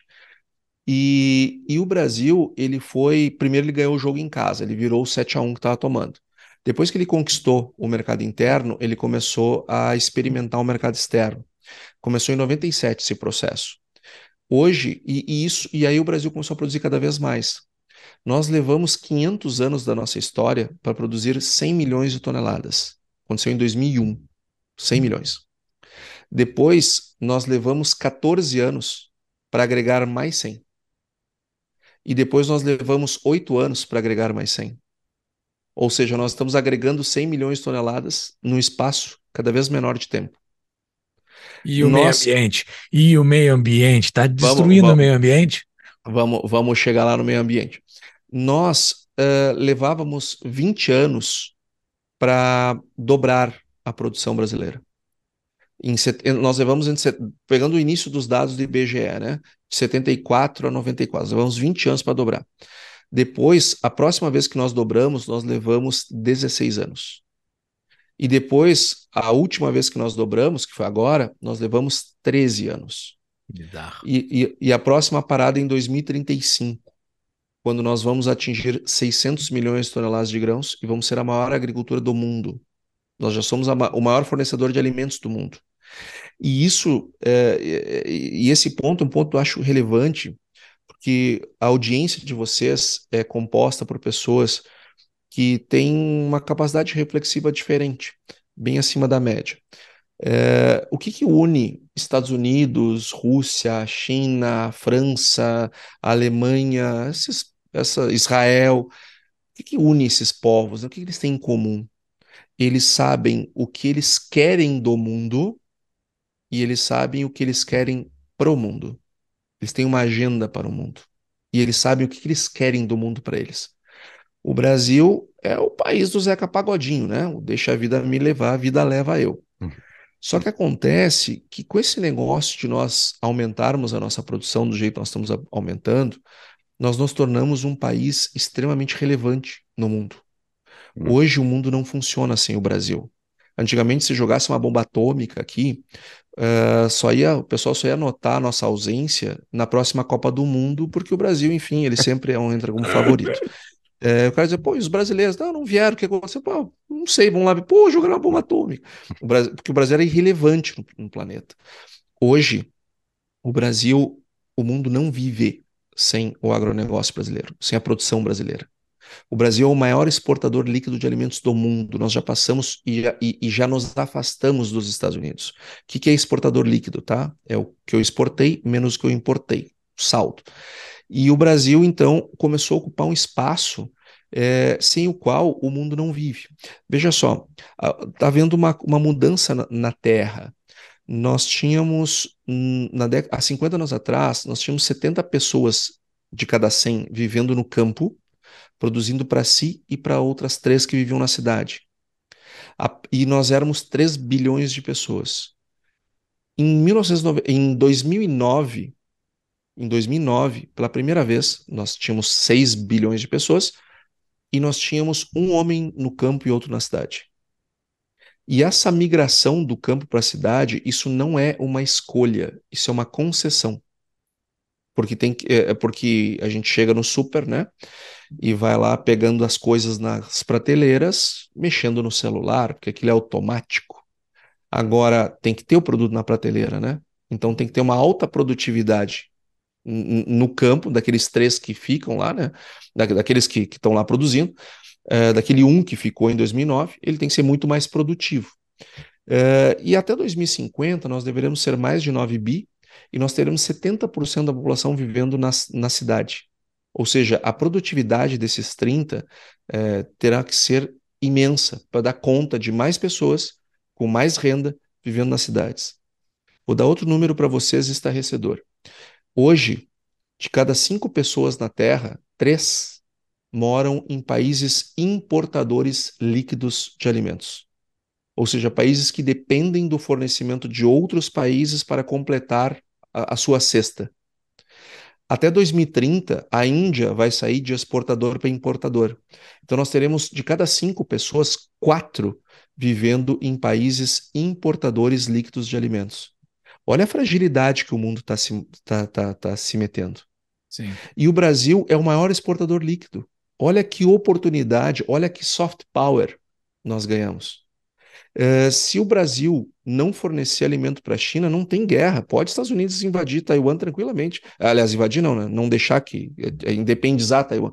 Não vai ter guerra, porque a China depende do alimento brasileiro para poder até mesmo fazer uma guerra. Só que, claro, né? O Brasil não tem uma marinha nem para se defender dos piratas da Somália, né? Quem dirá encostar a, a, a, a marinha é, chinesa aqui na nossa costa. Mas nós não pensamos essas coisas. O Brasil não se deu conta. Eu até faço uma brincadeira, né? É, é, quando eu faço palestra, eu, geralmente eu digo isso, que eu chamo de vez em quando meu filho de Brasil. Eu tenho um filho que está com 15 anos, o Enzo, que está com quase a minha altura, 1,80m. E tudo isso aconteceu assim nos últimos dois anos. Então ele está com uma mão enorme, um pé enorme, não dá para deixar nada perto dele na mesa, porque ele derruba, né? Ele, ele, ele é desengonçado 100%, porque ele não, ele não aprendeu a lidar com o tamanho dele ainda, porque ele cresceu muito rápido. Eu acho que isso aconteceu um pouco com o Brasil, sabe? Nós crescemos muito rápido, nós ocupamos um espaço de poder, mas nós não sabemos usar isso internacionalmente. Que nós medo, continuamos Antônio. falando groselha. Quer deixar o. Não deixa os políticos ouvir esse podcast aí, que eles vão ter um monte de ideia do que fazer com esse poder, que não, não vai dar. Pois é, é ou, ou, a gente educa esses caras, né? Porque, por exemplo, nosso, o nosso presidente da PEX, né, o, o Jorge Viana, é, a imprensa cobrou dele que ele queria mudar a regra, porque para ser presidente da PEX, que não tem outra função na vida que não seja promover os produtos brasileiros no exterior, ele é, tem que saber falar inglês, né? E ele não sabe falar inglês. É, até o português dele é meio questionável, mas é, enfim, ele não sabe falar inglês. Ele queria mudar a regra do inglês. Mas o cara vai lá na China, que é o maior importador líquido de alimentos, e fala besteira dos produtos brasileiros. Gente, assim, ó, a, a, pessoa tem que. Bom, eu vou me poupar, tá? Eu vou me poupar de, de dar o adjetivo que eu penso dele, tá? Eu acho que eu não mereço falar. É, num podcast tão importante como o de vocês, o que eu penso de fato daquela criatura. Vou me preservar. Agora, agora como é que é? isso é fruto da nossa incompreensão do que nós adquirimos enquanto soft power. O, o, não, o mundo não funciona sem a indústria da China, o mundo não funciona sem a tecnologia que os americanos desenvolvem, que os israelenses, que os alemães, enfim, com a, com a, na, na, na, na, na medicina, na farmácia, enfim, tem, eles existem alguns países que são indispensáveis para o funcionamento do planeta. Uh, o Brasil hoje é um deles. O mundo não funciona, não funciona sem aquilo que nós produzimos. E, e, e, graças a essa produção enorme que o Brasil tem feito, os preços dos alimentos caíram no mundo. Para nós termos uma ideia, tá? Uma, em valores de hoje, uma cesta básica ela custava dois salários mínimos na década de 70. Hoje, ela custa metade de um salário mínimo, pouquinho mais da metade de um salário mínimo. Os preços, o salário, o, o, a cesta básica caiu em termos reais no Brasil e caiu para menos da metade em 50 anos. O, o, o, Brasil derrubou os preços dos alimentos no mundo. Isso não somos nós quem dizemos, isso é a FAO quem diz. Uh, uh, uh, graças a, a, a, essa queda do preço dos alimentos em termos reais, no mundo, o, no, o nível de desnutrição vem caindo desde que o Brasil virou um exportador de alimentos. E só voltou a subir, teve dois anos de alta, agora com a pandemia, com aquela história do a gente vê depois, economia a gente vê depois, né? Então, uh, o Brasil, ele, tá, ele, ele tem um papel no planeta que é visível, que é palpável, que, que, que a FAO percebe, que a ONU percebe, mas que nós brasileiros não percebemos. Poxa, nós somos muito mané mesmo, né? O nosso queridíssimo ministro lá, que nos chamou de mané, ele, no fundo, ele tem razão. Cara, é, é uma é, é, é, muito legal ouvir falar isso, assim, né? Que o Brasil tem uma competência frente ao resto do mundo, assim, embora uh, boa parte dos brasileiros não reconheçam isso. Mas esses outros países que veem o protagonismo do Brasil antes dele próprio ver, uh, estão reagindo a isso, né? Como eu fiz o deboche ali no meio do que estava falando sobre o meio ambiente, eles estão utilizando essa cartinha na manga do meio ambiente, né? Essa uhum. produtividade, essa produtividade provavelmente estará na tua resposta, mas essa alta produção que o Brasil teve nos últimos anos, uh, advém só da produtividade ou advém de matar os bichinhos e as plantinhas, oh meu Deus, vem disso, entendeu? Tem um argumento dentro disso ou não? Porque lá na primeira exposição, lá quando a gente começou o podcast, eu falei que como era os suínos em 2004, tu falou que já é completamente diferente. Avançou demais, assim? Tem exemplos para dar? O que que avançou nesses últimos anos? Tem. É, é, eu sabia que essa pergunta vinha, então eu, eu vou também mandar para vocês um link, tá? De um estudo da Embrapa, é, que foi feito através do CAR, do Cadastro Ambiental Rural, e das imagens de satélite, tá? Dos satélites da NASA, é, que medem a preservação no Brasil. Em primeiro lugar, tá? O Brasil. É, por que, que o Brasil ele, ele tomou esse protagonismo e por que, que o Brasil será? Ele será Basta o governo não se meter e basta o governo não querer ajudar. Se o governo quiser ajudar, bom, aí vamos gravar outro podcast para ver o que vai acontecer. Mas se o, se, o, se o governo continuar do jeito que está, que não quer ajudar o agronegócio brasileiro, é, e lembrando, tá? Agronegócio, estou falando no, no, sentido de Davis Goldberg, que foi quem criou esse conceito lá em 1957, que agronegócio é, agricultura, agropecuária, né, com as indústrias e serviços que fornecem, seja, a, a montante, e as indústrias e serviços que compram da agropecuária. A jusante, portanto, a, a, o núcleo, montante e jusante. É, aqui não tem nenhuma, nenhum tipo de ponto sobre tamanho de propriedade, essas coisas todas. É, agricultura familiar, empresarial, isso é coisa latino-americana, né? Isso é coisa nossa. Né? O conceito de agronegócio não exclui ninguém. A agricultura familiar faz parte do agronegócio, deixando isso claro. Agora, por que, que o agronegócio brasileiro, se o governo não tentar ajudar, será a maior eh, agricultura do mundo, tá? Porque hum, o, o, os Estados Unidos, eles não têm área para ampliar. Não tem área. O Brasil tem muita área para ampliar, sem derrubar uma árvore da Amazônia. Aliás, o Brasil não precisa da Amazônia para agricultura. Aliás, quando alguém vai lá e, e destrói a Amazônia para botar uma produção, aquele cara é um bandido e ele está competindo de maneira desleal com os demais produtores.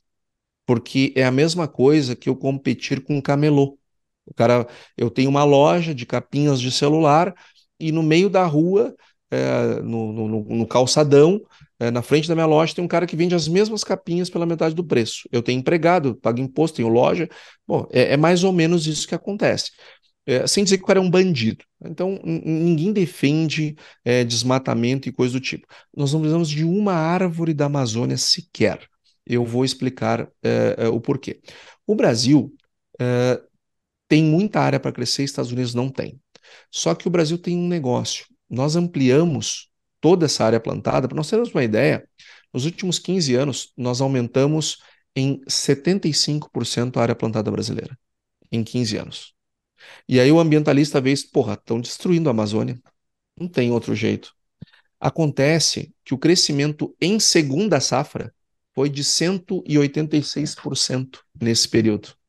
Ou seja, nós estamos produzindo mais no mesmo hectare. Segunda safra, só para quem não entende, é usar a mesma terra para fazer um outro plantio. Né? A mesma terra para plantar duas vezes na mesma estação do ano. Porque nós desenvolvemos variedades precoces que cons... e, e, e quem é que fez isso, gente? Foi o produtor rural? Não, foi pesquisa. Foi pesquisa. O agronegócio é, é assim, ó, ele é movido à pesquisa, ele é movido a investimento. Pode ver essas feiras aqui que nós temos espalhadas no Brasil, Expo Inter, Expo Direto, AgriShow, é, aquela de Cascavel, Bahia Farm Show e por Gente, olha, olha, aquilo é bilhões de investimentos numa semana, três dias, quatro dias. É, é, o agro é movido a investimento e a pesquisa. Esses são os combustíveis do agro brasileiro: pesquisa e investimento. E, o, e, o, e essa pesquisa ela permitiu, através de, de evolução é, biotecnológica, que nós tivéssemos variedades que se adaptam ao solo brasileiro e que são que têm janelas mais curtas. Então nós conseguimos produzir duas vezes na mesma área.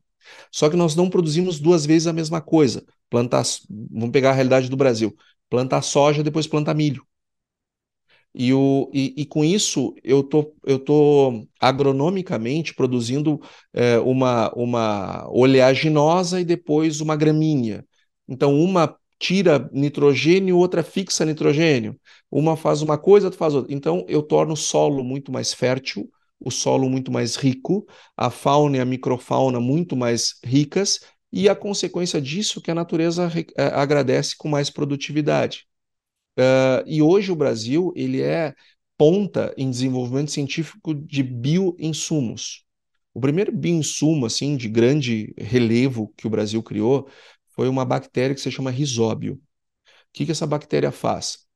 Ela, entre aspas, né, infecta a, a, a planta, a semente da planta, e ela e ela faz com que a planta capture nitrogênio da atmosfera e, e coloque esse, esse e ela transforma esse nitrogênio em umas bolinhas no, na raiz da planta. E a planta precisa de nitrogênio, NPK, hum. né? Um deles é o nitrogênio. Então, ou seja, eu capturo o fertilizante do ar e boto na raiz da planta através de uma bactéria que foi desenvolvida aqui. Então, uh, uh, nós, nós conseguimos desenvolver ciência. E, e, e por isso que nós conseguimos plantar em duas safras. É, praticamente é só o Brasil que planta em duas safras no mundo. Isso é uma característica de agricultura é, tropical. O Montesquieu dizia né, que a agricultura é, boa é nos países temperados, porque tinha menos doenças e tal. Nós, nós, nós, nós ele não estava errado, no tempo que ele viu isso, ele estava certo. Mas uh, nós uh, conseguimos superar isso é, a partir dos nossos problemas, criamos virtudes. Produzimos duas vezes no mesmo hectare. E depois ainda plantamos uma safra de inverno. Então, nós plantamos três vezes no mesmo hectare. Isso, e, e, isso quantos, quantos hectares nós salvamos uhum. por conta da tecnologia? Para produzir tudo que a gente produz hoje, quantos hectares nós salvamos? Esta é a pergunta. Não é quantos nós abrimos, é quantos nós salvamos. Outra é, coisa do ponto de vista ambiental que eu acho importante, dado da Embrapa, tá? Eu vou, depois eu vou mandar para vocês o link. Uhum. Uh, um, um, um, estudo que se, que se chama é, síntese agropecuária.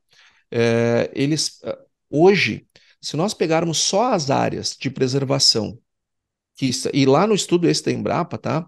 Tá lá as imagens, vocês vão conseguir ver assim no mapa, é bem, bem didático, e, e assim, ó, meia dúzia de folhas, é uma barbada de ler, uma leitura agradável, bem fácil. Recomendo todos que façam esse exercício. Olhem lá. Vocês vão ver o seguinte, que a preservação ambiental dentro dos imóveis rurais, ou seja, dentro das propriedades rurais, eles equivalem, se somar tudo, equivalem a 10 países da Europa juntos, somados, os maiores. Portugal, Espanha, França, Alemanha, Itália, enfim, os maiores. Os, os lá, todos os países da Grã-Bretanha, enfim. Uh, só que, além disso, nós temos as unidades de conservação e terras indígenas. O Brasil tem terra indígena pra caceta. Uh, uh, se nós somarmos todas essas áreas, aí não são os 10 países da Europa, são 28 países da Europa inteirinhos preservados. Inteirinhos, inteirinhos. Só que não é só isso ainda, tem as áreas militares e as áreas não cadastradas, as áreas de voluta. Se, aí dá 43 países da Europa, mais seus cinco territórios inteirinhos preservados. Sabe quanto que o produtor está recebendo para fazer essa preservação? Zero, nem um centavo. Por isso que se disse, eu acredito, que uma, a, a, a, o grande mercado de carbono do mundo é no Brasil, não tenha dúvida. Tanto é que o Brasil foi o primeiro a criar uma bolsa de carbono, né?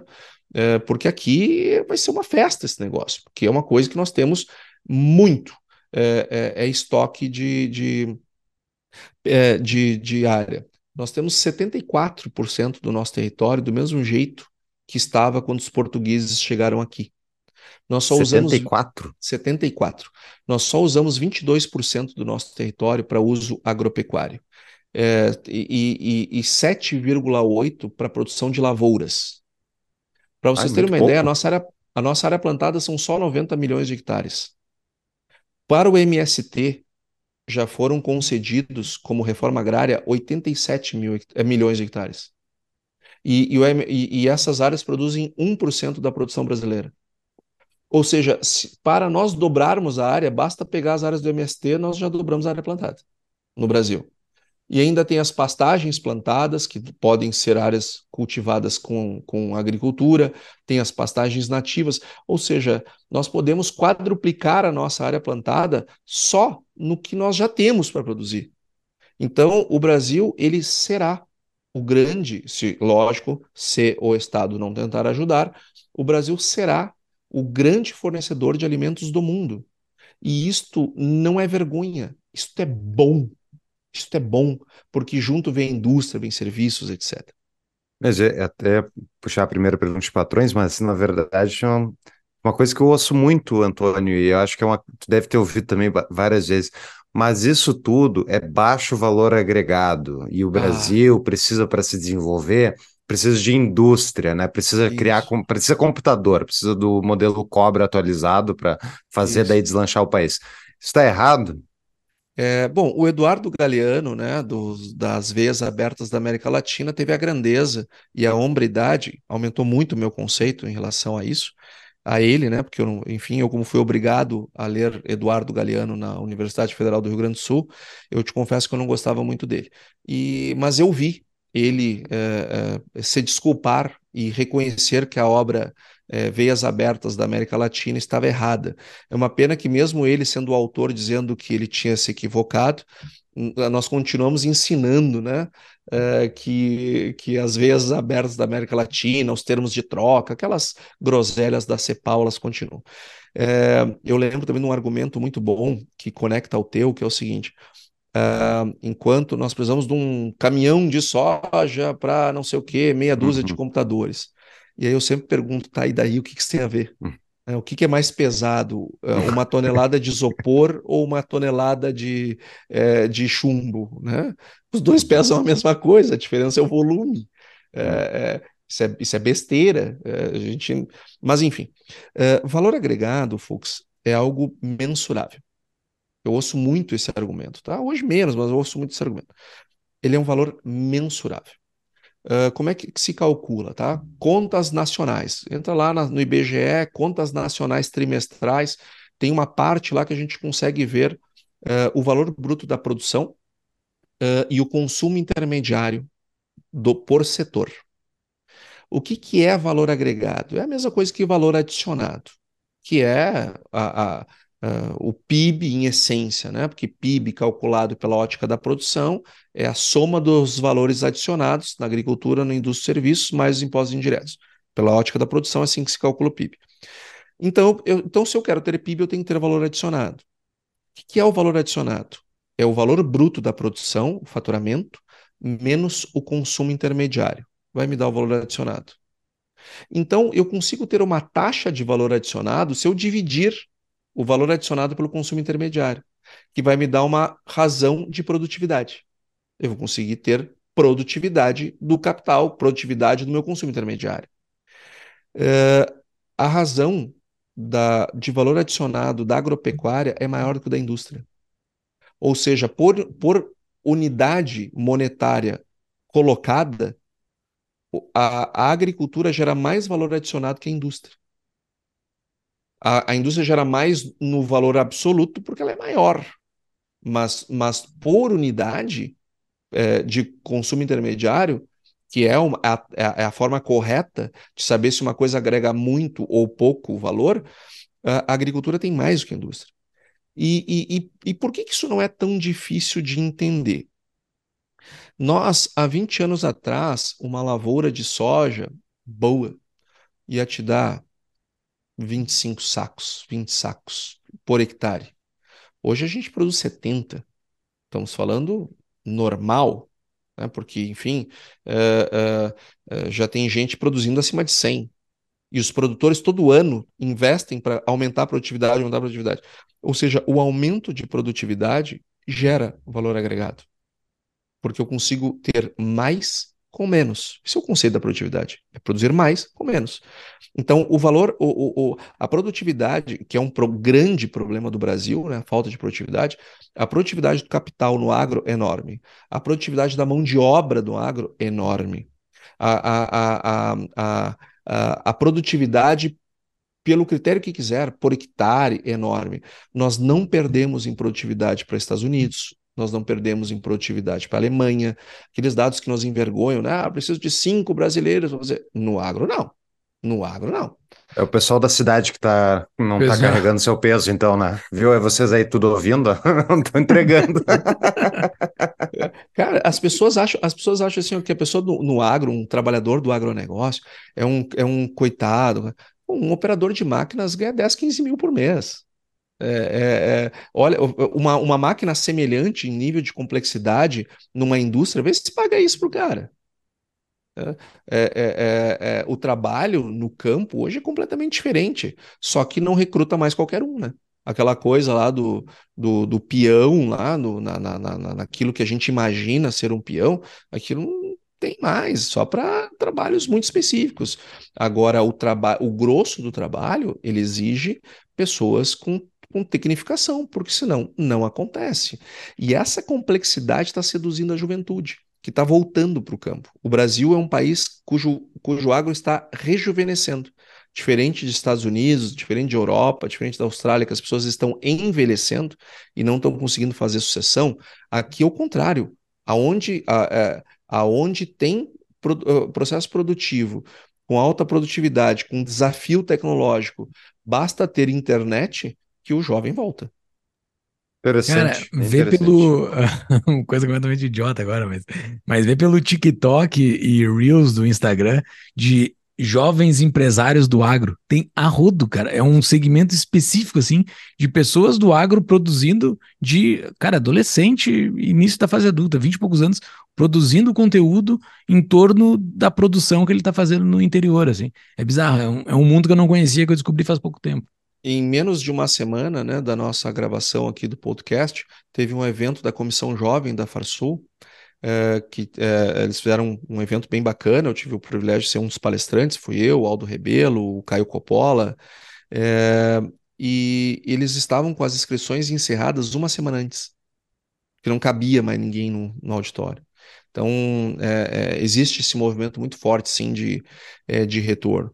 E, e, e, outra coisa que as pessoas falam, né, além da questão do baixo valor agregado, que é um erro, e eu convido as pessoas para fazerem essas contas. Não acredite em mim, não acredite em mim. Faça as contas. Vai lá no IBGE e baixa lá. A planilha está prontinha. É só uma questão de somar, é, subtrair e dividir, você vai ter o, as taxas de valor adicionado. É, só que a gente fala muito isso, né? E parece que o produtor rural, então, virou agora um popstar. Também não é bem assim. Não se faz isso sem indústria. O agronegócio é um sucesso no Brasil por causa da indústria, por causa dos serviços. Ou seja, foi a indústria que fez a mudança tecnológica, foi a indústria que deu esse, fez esse upgrade. Então, quando falam que o Brasil está se desindustrializando, Uh, eu sempre me pergunto, ele está se desindustrializando onde? Hum. Que a indústria do agro não está se desindustrializando. Nem a que fornece, nem a que compra. Essa está expandindo. Então, será que nós estamos apostando nas coisas corretas? Né? Será que nós estamos obedecendo às vantagens comparativas? Será que nós estamos olhando para aquilo que nós temos é, mais condições de fazer e ganhar mais dinheiro? É, é, é, essa, essa é uma dúvida.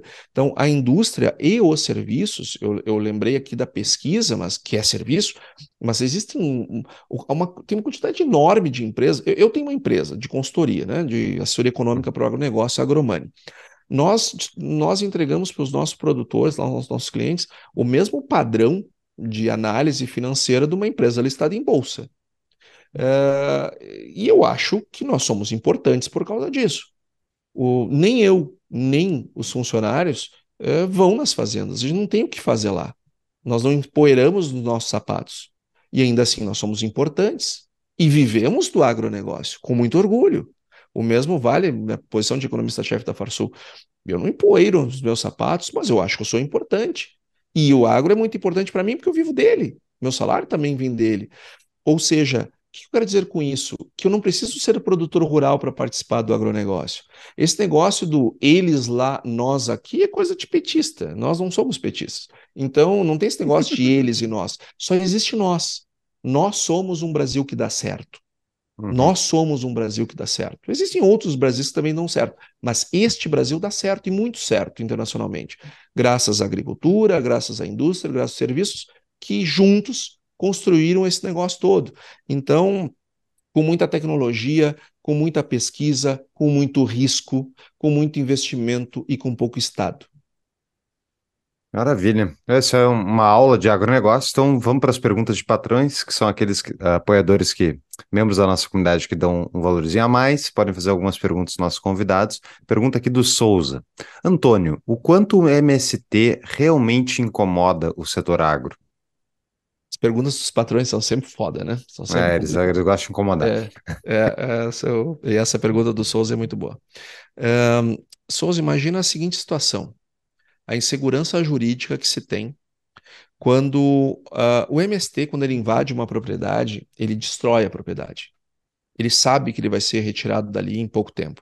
Mas ele vai lá e pega uma colheitadeira que custa 5 milhões e enche o tanque de combustível dela de terra abre lá o, a parte do óleo do motor e enche de terra.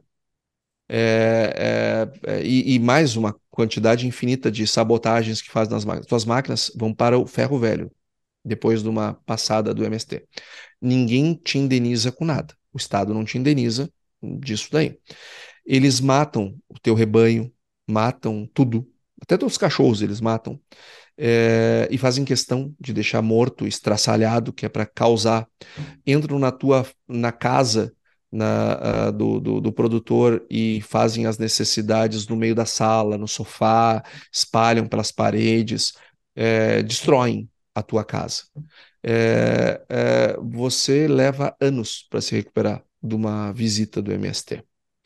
E, o, e ainda há, por parte do Estado brasileiro, uma certa é, complacência com esse grupo bandoleiro, bandido, é, que terrorista, eles são terroristas, terrorista, terrorista que esse país tem. Então, o MST, eu diria que ele ele atrapalha deste modo.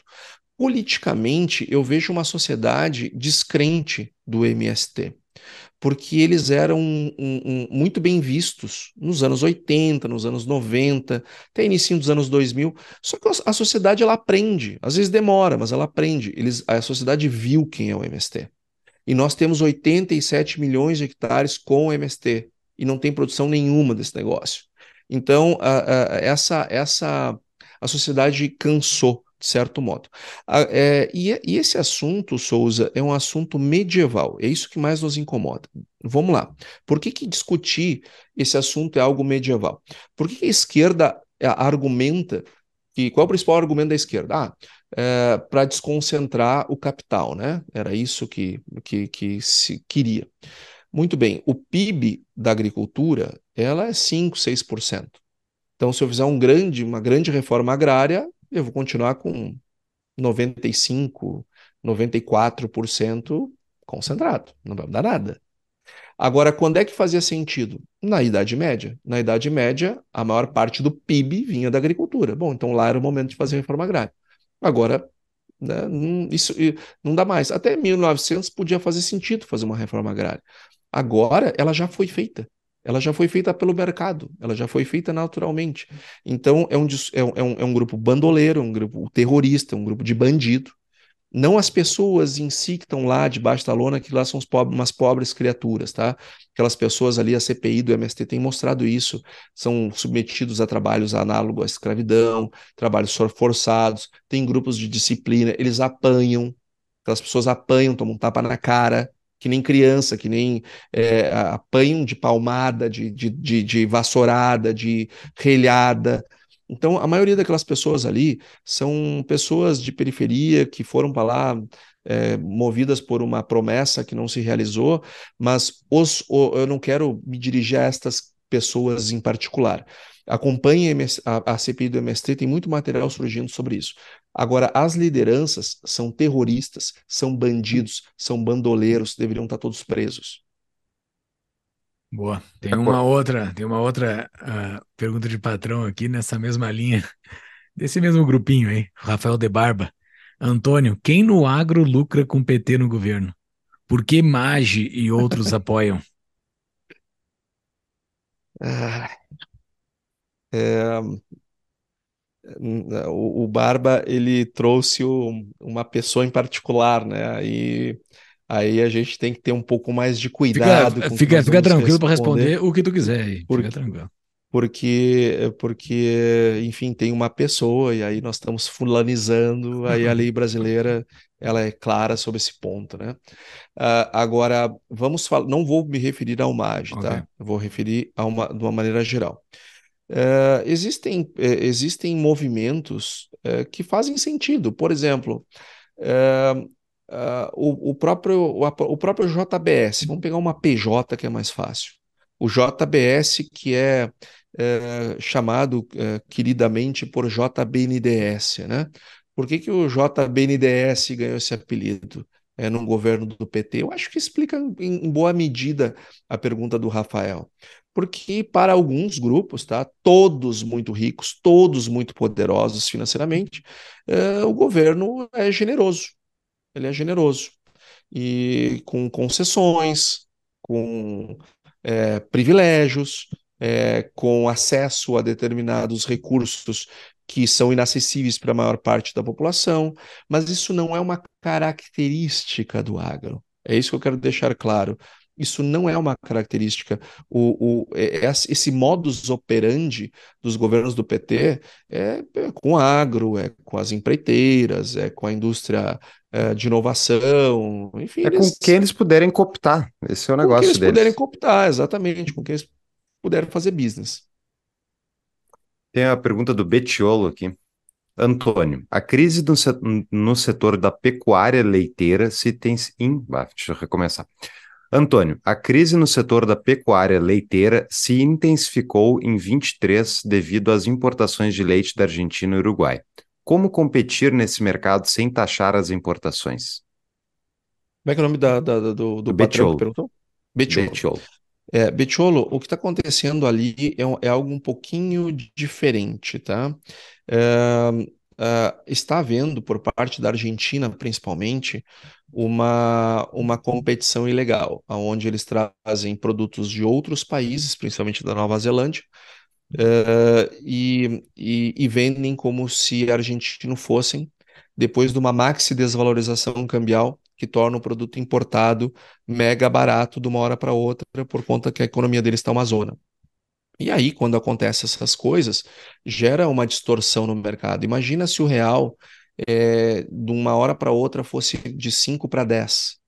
É, e olha que da Argentina foi bem mais que isso, né? Uhum. É, olha, olha o nível de competitividade do produto brasileiro lá fora e, e, a, é, e a distorção que isso gera é, nos mercados.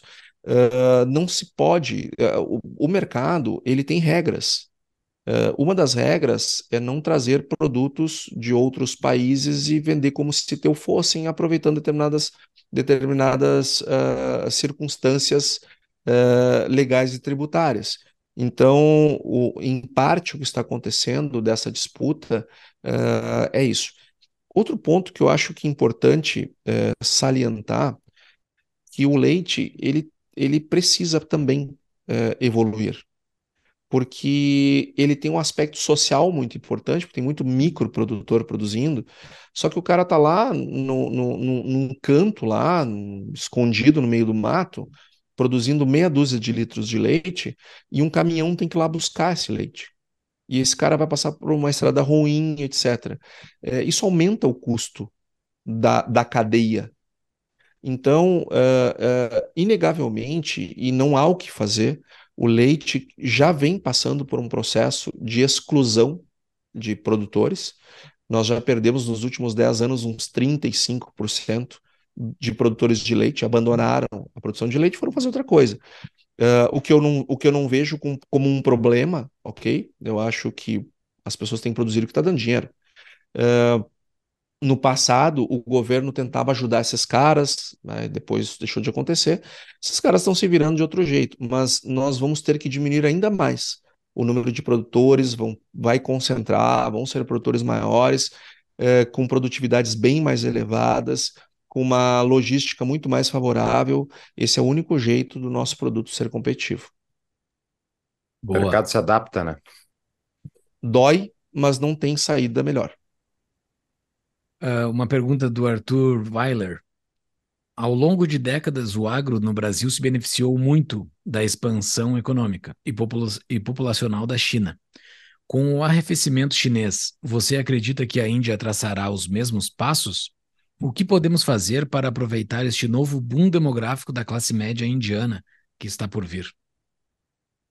É, baita pergunta. Geopolítica, é, é do, do... Geopolítica. Arthur Weiler o Arthur. Arthur, baita pergunta. Arthur, é, eu dei uma entrevista uma vez na Gaúcha.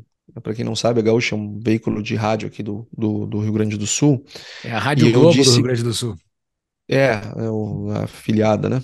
É, eu que a China pagava meu salário e a Índia ia pagar o salário do meu filho. É, eu falei isso, deu uma mega de uma repercussão, muita gente ficou muito brava, ficou né, se sentiu violentada porque queria que eu dissesse que o brasileiro paga, mas não é, não é a realidade, né? E o embaixador da Índia me mandou uma mensagem, eu fiquei bem feliz com a mensagem dele, é, porque eu realmente eu acredito nisso, é, nisso que o Arthur está trazendo. O, o, a China, ela, em primeiro lugar, tá? Eu acho que ela tem muito que dar ainda. Ela está desacelerando, está desacelerando, é, é e não é pouco. É, as causas nós podemos discutir, tá? Não vou, não vou aqui me alongar, mas a China ela tem um PIB de 18 trilhões de dólares. 5% de crescimento hoje equivale a 10% há 10 anos atrás, em termos reais, inclusive. Uhum. Então, eu não preciso que a China cresça 10% todo ano para me causar um impacto em termos de demanda que ele me causava, em termos de crescimento. Eles vão continuar crescendo por um bom tempo, em virtude de que eles estão com um PIB muito grande, muita gente ainda para sair do campo e para a cidade, muita gente pobre para virar classe média, muita classe média para virar classe média alta e assim por diante. A Índia, ela é um país que tem um potencial imenso. Uh, no entanto, esses, eles sim crescem a taxas bastante altas, mas sob uma base ainda muito baixa. Eu vejo a Índia hoje como num patamar que a China estava nos anos 90. Ou seja, nós vamos começar a ver a, a Índia de fato no rolê daqui uns 10, 15 anos. E a, uh, e a China, mesmo que ela esteja passando por um processo de desaceleração, existe aquela região do Sudeste Asiático, a ASEAN, que são aquelas ilhas ali, uh, uh, que, que ali nós temos 800 milhões de pessoas, crescendo enormemente a sua renda, aumentando a demanda gigantescamente por alimentos. Então, eu acredito que entre o que a China ainda tem para dar, o que outros lugares que não são muito badalados, porque são países menores, uma Malásia da vida, a Malásia não é nada, né? Porque é pequeno. Mas olha o que aqueles caras estão crescendo. E olha o que todo mundo ali na volta, tá? A Malásia é pequeno, mas soma, soma todos os pequenos dali. Pega uma Indonésia, que perto de uma China não é nada, mas tem uma enorme uma população. Então, quando junta todo esse povo, é, é muito crescimento de demanda, é muita coisa para acontecer. E eu acredito muito na Índia, mas eu acredito na Índia daqui uns 10, 15 anos, é, para a gente sentir o, o, o efeito dela como demandante. Interessante. Tá, tem a pergunta final aqui, Antônio. Já passou um pouco nosso horário, mas eu vou ler uma pergunta longa. Vamos ver se tu concorda com as premissas e a tua resposta. Leonardo S. É sabido que os produtos de origem animal tendem a ter custos mais elevados em comparação com os de origem vegetal, além de serem mais, serem mais nutritivos e saudáveis. Entretanto, devido à dificuldade de aumentar rapidamente a oferta desses produtos, quando ocorre uma expansão na base monetária, eles frequentemente experimentam um aumento de preço mais acentuado do que os produtos de origem vegetal, influenciando os índices de inflação. Em resposta a esse fenômeno, as autoridades frequentemente optam por excluir ou reduzir a representatividade desses produtos de origem animal nos cálculos das cestas de inflação, o que pode mascarar a real magnitude dos índices inflacionários. Adicionalmente, há um esforço de comunicação do Estado para desencorajar o consumo desses produtos com o objetivo de mitigar o impacto sobre a inflação. Como os profissionais da agricultura e da pecuária percebem e avaliam essa situação? Uh, eu, eu quero eh, começar com os dois pontos uh, que eu acho que não fazem tanto sentido, uh, porque o resto da pergunta me parece muito boa. É um debate bem interessante. Primeiro, a questão do, do, do, da, de mascarar os índices de inflação. O IPCA, ele vem, as suas ponderações partem da POF, que é a pesquisa de orçamentos familiares do IBGE que simplesmente vai nas casas, vai conversar com as pessoas e pesquisa o que, que as pessoas consomem. Então, eu não, eu não, eu não, não vejo aonde é que está a manipulação aí, tá? Uh, e outro ponto que ele aborda, que eu não sou capaz de ter essa discussão, é, é a questão de ser mais saudável, né? É que ele, os produtos vegetais são mais saudáveis do que as proteínas animais. Eu não sou capaz de, de, de enfrentar esse debate, porque eu não sou da área de saúde, então não me sinto competente para tal. A única, a única coisa que eu quero ponderar é que nós somos onívoros, né, por natureza, e essa nossa, e, e essa nossa forma é, nos desenvolveu para sermos, enquanto espécie, o que somos, né, e, a, e as proteínas animais, elas têm um papel nisso. Eu não vou deixar de comer carne nunca, nunca, nunca. Uh, Uh, quanto à velocidade, é, é, uh, existe sim, sim, tem, ele tem razão. Uh, nós conseguimos produzir muito mais vegetais do que proteína vegetal do que animal no mesmo espaço de tempo. a proteína animal mais rápida que nós conseguimos fazer é o frango. Nós levamos em torno de 38 a 40 dias para conseguir produzir um frango. E eu consigo produzir é, é, é, o mesmo tempo que eu preciso para produzir uma tonelada de frango, eu preciso muito mais para uma, uma, tonelada de carne bovina. Uma carne bovina. Aí não melhorou muito anos. a produtividade. Desculpe interromper, mas só para falar do frango, aí não melhorou muito a produtividade desde o meu tempo de escola técnica. Minha, no meu tempo era 45 dias o frango, agora já está 38, mas já é uma baita, já é um baita aumento, né? De 38 dias para 45, já é um baita aumento. É que o, é, é que o Usain Bolt para diminuir 0,1 lá quando ele corria. Exato, assim, exato. já está no, já tá no limite, né? É, é. E, e, então, então a carne suína é uma carne que há três, em três meses nós temos, um pouquinho mais de três meses, é, em 100 dias, 110 dias, nós temos também uma tonelada de carne. É, a carne bovina eu levo anos. Então, é, é, é, um pouco difícil tratar as proteínas do mesmo jeito, porque elas têm timings diferentes. Agora, inegavelmente, uh, nós conseguimos produzir mais uh, vegetais do que proteína animal em num, num, espaço menor de tempo. E muito da, da, da, dos animais são, muito não, os animais são alimentados com a produção vegetal, né? porque eles, uhum. eles sim uh, são vegetarianos. Uh, então, nós, nós uh, num estresse que uh, na, in, na impossibilidade de produzir comida para todo mundo, uh, talvez isso fosse um, um debate posto. Uh, mas eu não vejo isso, eh, não acho que eu vou ver isso em vida, inclusive. Uh, dá perfeitamente para as pessoas comerem o que elas bem entenderem, que tem demanda para tudo. Uh, o, que não, o que não dá para acontecer, sim, tá? É se nós uh, resolvêssemos produzir todos nós orgânicos. É, é assim, ó, e, e, aí eu vou falar uma coisa super polêmica, tá? Mas, enfim, é a, é, é o meu, é a minha opinião. Eu não como orgânico. Eu, eu Antônio, não Orgânico é o sem não, agrotóxico, sem Isso, essas... isso, isso. Eu, eu, não consumo nada que seja orgânico. Hum. É, não tenho nada contra quem consome, nada contra quem consome. É, os produtores que produzem orgânicos são produtores rurais, com qualquer, quaisquer outros, merecem todo o meu respeito e consideração. Só que eu, como consumidor, eu não consumo orgânico. Porque eu não quero comer, morder algo que pode ter uma larva lá dentro. Eu não quero. É um, é um direito que me cabe não querer. Eu não quero. É, se tem uma maçã que é desse tamanho, normal, e uma orgânica desse tamanho, é por que, que, por que, que ela é menor? Né? Porque ela passou todo o seu desenvolvimento sendo atacado por fungos, por bactérias, por pragas de toda a ordem, é, que subdesenvolveu aquela, aquele, aquele, aquele, a, a, aquele alimento. E eu não quero comer uma, uma planta que foi atacada de, todo, de, de, toda forma ao longo da sua vida. Eu não quero, mas, mas respeito. Agora, qual é o problema dos orgânicos uh, uh, uh, em si? Os orgânicos, eles são muito menos produtivos. Muito menos produtivos. Eu sei que tem gente que vai ouvir, não, não são. São. Hum, é, show me the data. Né? Uhum. É, não, não, não são. Todas as pesquisas do mundo, não existe lavoura orgânica que se compare a uma lavoura convencional em termos de produção. Então, aquelas pessoas que defendem uh, o consumo de orgânicos porque preferem consumir orgânicos, mas defendem para si, beleza, meu aplauso, meu respeito, eu vou respeitar essas pessoas do mesmo jeito que elas me respeitam por não querer consumir orgânicos. Agora, aquela, aquele pessoal é, geralmente da esquerda, que defende o fim dos defensivos agrícolas com aqueles discursos de que estão sendo envenenados, que não sei o quê, que tudo é errado, né? isso não é ciência, tá lá a Anvisa que mostra que isso, é, isso é mentira, uh, elas, isso, elas fazem um discurso de elite. Não tem coisa mais elitista do que defender isso.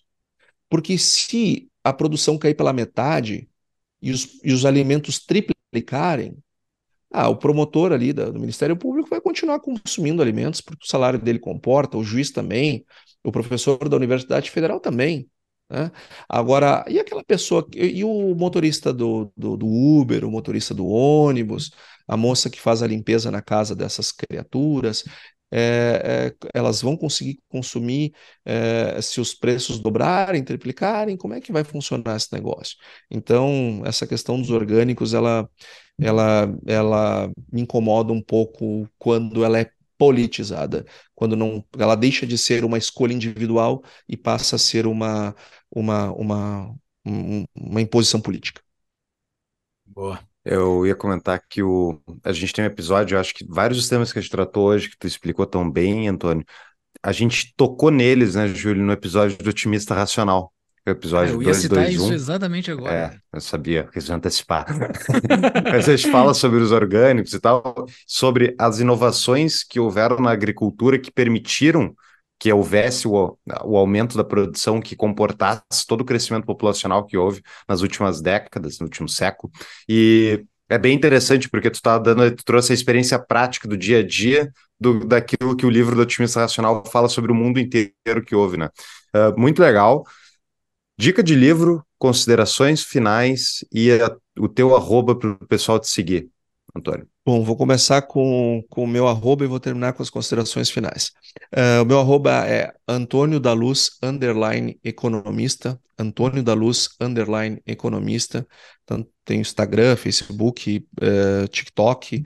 Uh, eu procuro produzir materiais falando de uma maneira geral. Eu também tenho um podcast que é o, é o Panorama Macroeconômico e o Agronegócio, que é da Ecoagro. Sai toda segunda-feira de manhã, fazendo análise macroeconômica é, e também trazendo algum, algumas questões de agronegócio. É, é, panorama Macroeconômico Agronegócio. E a minha, bom, eu, eu, eu, gosto muito de livro, eu, eu leio bastante. Eu acho que essa, essa estante aqui é diferente daquele cara lá do jurídico, aquele, aquele jurista ah, lá que caiu a, é, esse, esse são livros de verdade, né? E todos, todos os livros. Eu sou, eu sou, inclusive, muito ciumento com meus livros. Eu, eu, não, eu não. Eu vou dar uma dica de um livro que eu acabei de ler e que, e que mexeu comigo, que é O Nó de Salomão. É, que eu devo ter ele é, aqui só, deixa eu pegar, aí eu quero lembrar o nome certinho do autor.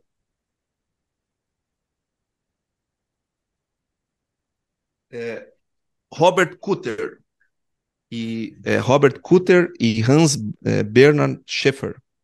Esse, esse livro, O Nó de Salomão, ele, trota, ele trata do, do, uh, da relação do direito com a economia, que é uma coisa que eu tenho lido muito é, desde que o, o, Supremo Tribunal Federal, nossa querida amada corte, é, eu quero deixar claro que eu amo a corte brasileira, então, assim, ó, por favor, não venham me prender, vocês são supremos pra caceta, é, vocês são foda pra burro, então, eu amo vocês, eu amo vocês. Eu amo, amo vocês, amo vocês. Não me prendam porque eu, porque eu, amo vocês. Não tem nada a ver aqui com o Júlio, com o Fux, que fica falando mal de vocês. Eu não, aqui eu não tenho nada a ver com essa turma. Tu já viu o é... vídeo aquele do, do Felipe Trielli? Acho que é Felipe Trielli, que ele fez uma paródia com o IMCA, dizendo ninguém vai falar mal do STF. Já viu? não, Vou colocar nas show notes, é muito boa essa paródia. É, e tem aquele outro lá do, do, do Alexandre de Moraes, como é que é? Pô, me esqueci. É, é, bom, enfim, o nosso grande líder, né? O nosso grande líder, o nosso amado líder, é Alexandre de Moraes, Alexandre de Moraes, ele é, sem dúvida, o grande jurista do mundo, do planeta, ele é é, é, é até inclusive eu acho o seguinte, eu como gremista, assim, agora nós vemos no final de semana que nós perdemos um jogo bobo para o Santos. É, tem que ter alguma intervenção do Supremo na escalação do Grêmio, não é possível. não é possível. E, é, mas eles só agem se provocados. Claro, eles não, eles não querem intervir em nada. Eles, eles só agem se forem provocados. Então, nós temos que criar uma associação que os provoque. Até, inclusive, está muito próximo o dia que a seleção brasileira vai ter algum tipo de intervenção. Uhum. O técnico lá vai chamar oh, o fulano, ah, o Fux, o Júlio. Aí o Supremo lá, não, não, esses dois aí não, tem que ser o fulano e o fulano está é, tá muito próximo esse dia, mas só acontecerá se forem provocados. Nós não podemos esquecer que eles não agem autonomamente, é só se provocados. Então, o de Salomão, ele trata, ele mostra como o, o direito pode erradicar a pobreza das nações. Então, o, o, o, direito ele costuma ser visto como um entrave, né? E só que é, é, isto tem acontecido de fato no Brasil. Um juiz toma lá uma decisão seja lá qual for, é, como por exemplo soltar pela 15 quinta vez um assassino que vai lá e, assassina uma mãe é, na frente dos seus filhos, como aconteceu em Porto Alegre há alguns anos atrás. É, o, o, direito também ele pode ser uma via de facilitação, de organização, é, de fluidez do processo. E esse livro mexeu muito comigo. É, eu tenho tentado ler uh, bastante coisa sobre direito e economia, porque eu não tenho dúvida que um dos grandes problemas do Brasil é a disfunção do, do, do, do judiciário. E, e, e, e, aí e entra Ministério Público, bota tudo nessa bolsa. Uh, os caras vivem sentados num pudim, né? muitos deles, não estou dizendo são todos, mas muitos vivem num mundo sentado num pudim dentro de uma bolha. E, essa, e essas características, elas precisam ser refletidas. E existem algumas literaturas que nos ajudam a pensar sobre este, que eu não tenho dúvida que é um dos grandes problemas do desenvolvimento brasileiro. É, é, é, é, é o direito jogando contra e não a favor do, do desenvolvimento, do crescimento, coisa do, do, tipo. Então, o Nó de Salomão, do Robert Kutter, do Hans Bernhard Schaeffer, é, é um livro bem bacana e que eu acho que o pessoal vai gostar. Boa. Maravilha sobre o episódio do Otimista Racional que eu ia citar, era só uma coisa um pouquinho diferente do que os, o Fux citou. É o episódio 221, pessoal, uh, que é sobre o livro Otimista Racional, um dos livros que, por enquanto, está no meu top 1 desse ano que eu li, tá? É muito bom. E tem uma parte desse livro, que é só uma citação, ele não aprofunda no tema, mas é uma afirmação que ele faz sem fonte, inclusive, e daí depois eu fui atrás das fontes, que é a coisa mais importante que o campo produz, que não foi falado nesse episódio aqui, e não é falado por quase ninguém. E ele afirma categoricamente, o Matt Ridley, que o campo produz pessoas. O campo, a densidade. Daí depois eu fui atrás deste, deste dado, vou colocar um artigo do publicado no PubMed, uh, que, que cita que a densidade populacional, que a fertilidade está completamente correlacionada com a densidade populacional. Então, a cidade vive por causa do influxo de pessoas que o campo manda. Então, o campo não manda só comida para a cidade, manda as pessoas, que é o principal capital que existe dentro de uma dentro, dentro de uma cidade, né? E isso a gente relega muito, né? Porque isso é uma coisa que não está sendo falado muito ultimamente, só algumas pessoas, o Elon Musk está tá capitaneando isso, que é a crise populacional que é uma das principais crises que estão surgindo, e isso o campo contribui também. O ambiente rural faz as pessoas terem mais filhos. Vai, isso é muito verdade. E aqui em Porto Alegre, o, que tem de construtora que veio do interior, e essas construtoras vieram construir prédios em Porto Alegre porque tem um influxo do interior muito grande Exato. de pessoas. A, cidade, a, a natalidade, não... esse é. artigo é. do PubMed diz, a natalidade nas grandes, nas cidades, nas grandes densidades, ela é, ela é negativa. Ela vive porque as, o, o, o campo tem influxo. E o, e o Matt Ridley fala lá no Otimista Racional que isso foi durante toda a história, não é uma coisa recente nossa. Toda a história da humanidade, as cidades sempre dependeram do campo para o abastecimento populacional. Né? Quando o campo de volta, da volta, começa a quebrar, a cidade quebra, porque em algumas gerações ela termina. Isso é bem interessante. é um, um, um excelente ponto aí, caso tu queira a quem está nos ouvindo queira se aprofundar, é algo interessante que o campo produz para a gente, a gente não dá conta. Vou observar isso aí. Ah, e minha, minha consideração final, quero só agradecer muito para vocês o convite. Eu fico muito feliz de estar do outro lado hoje do, do podcast Tapa na Mão Invisível.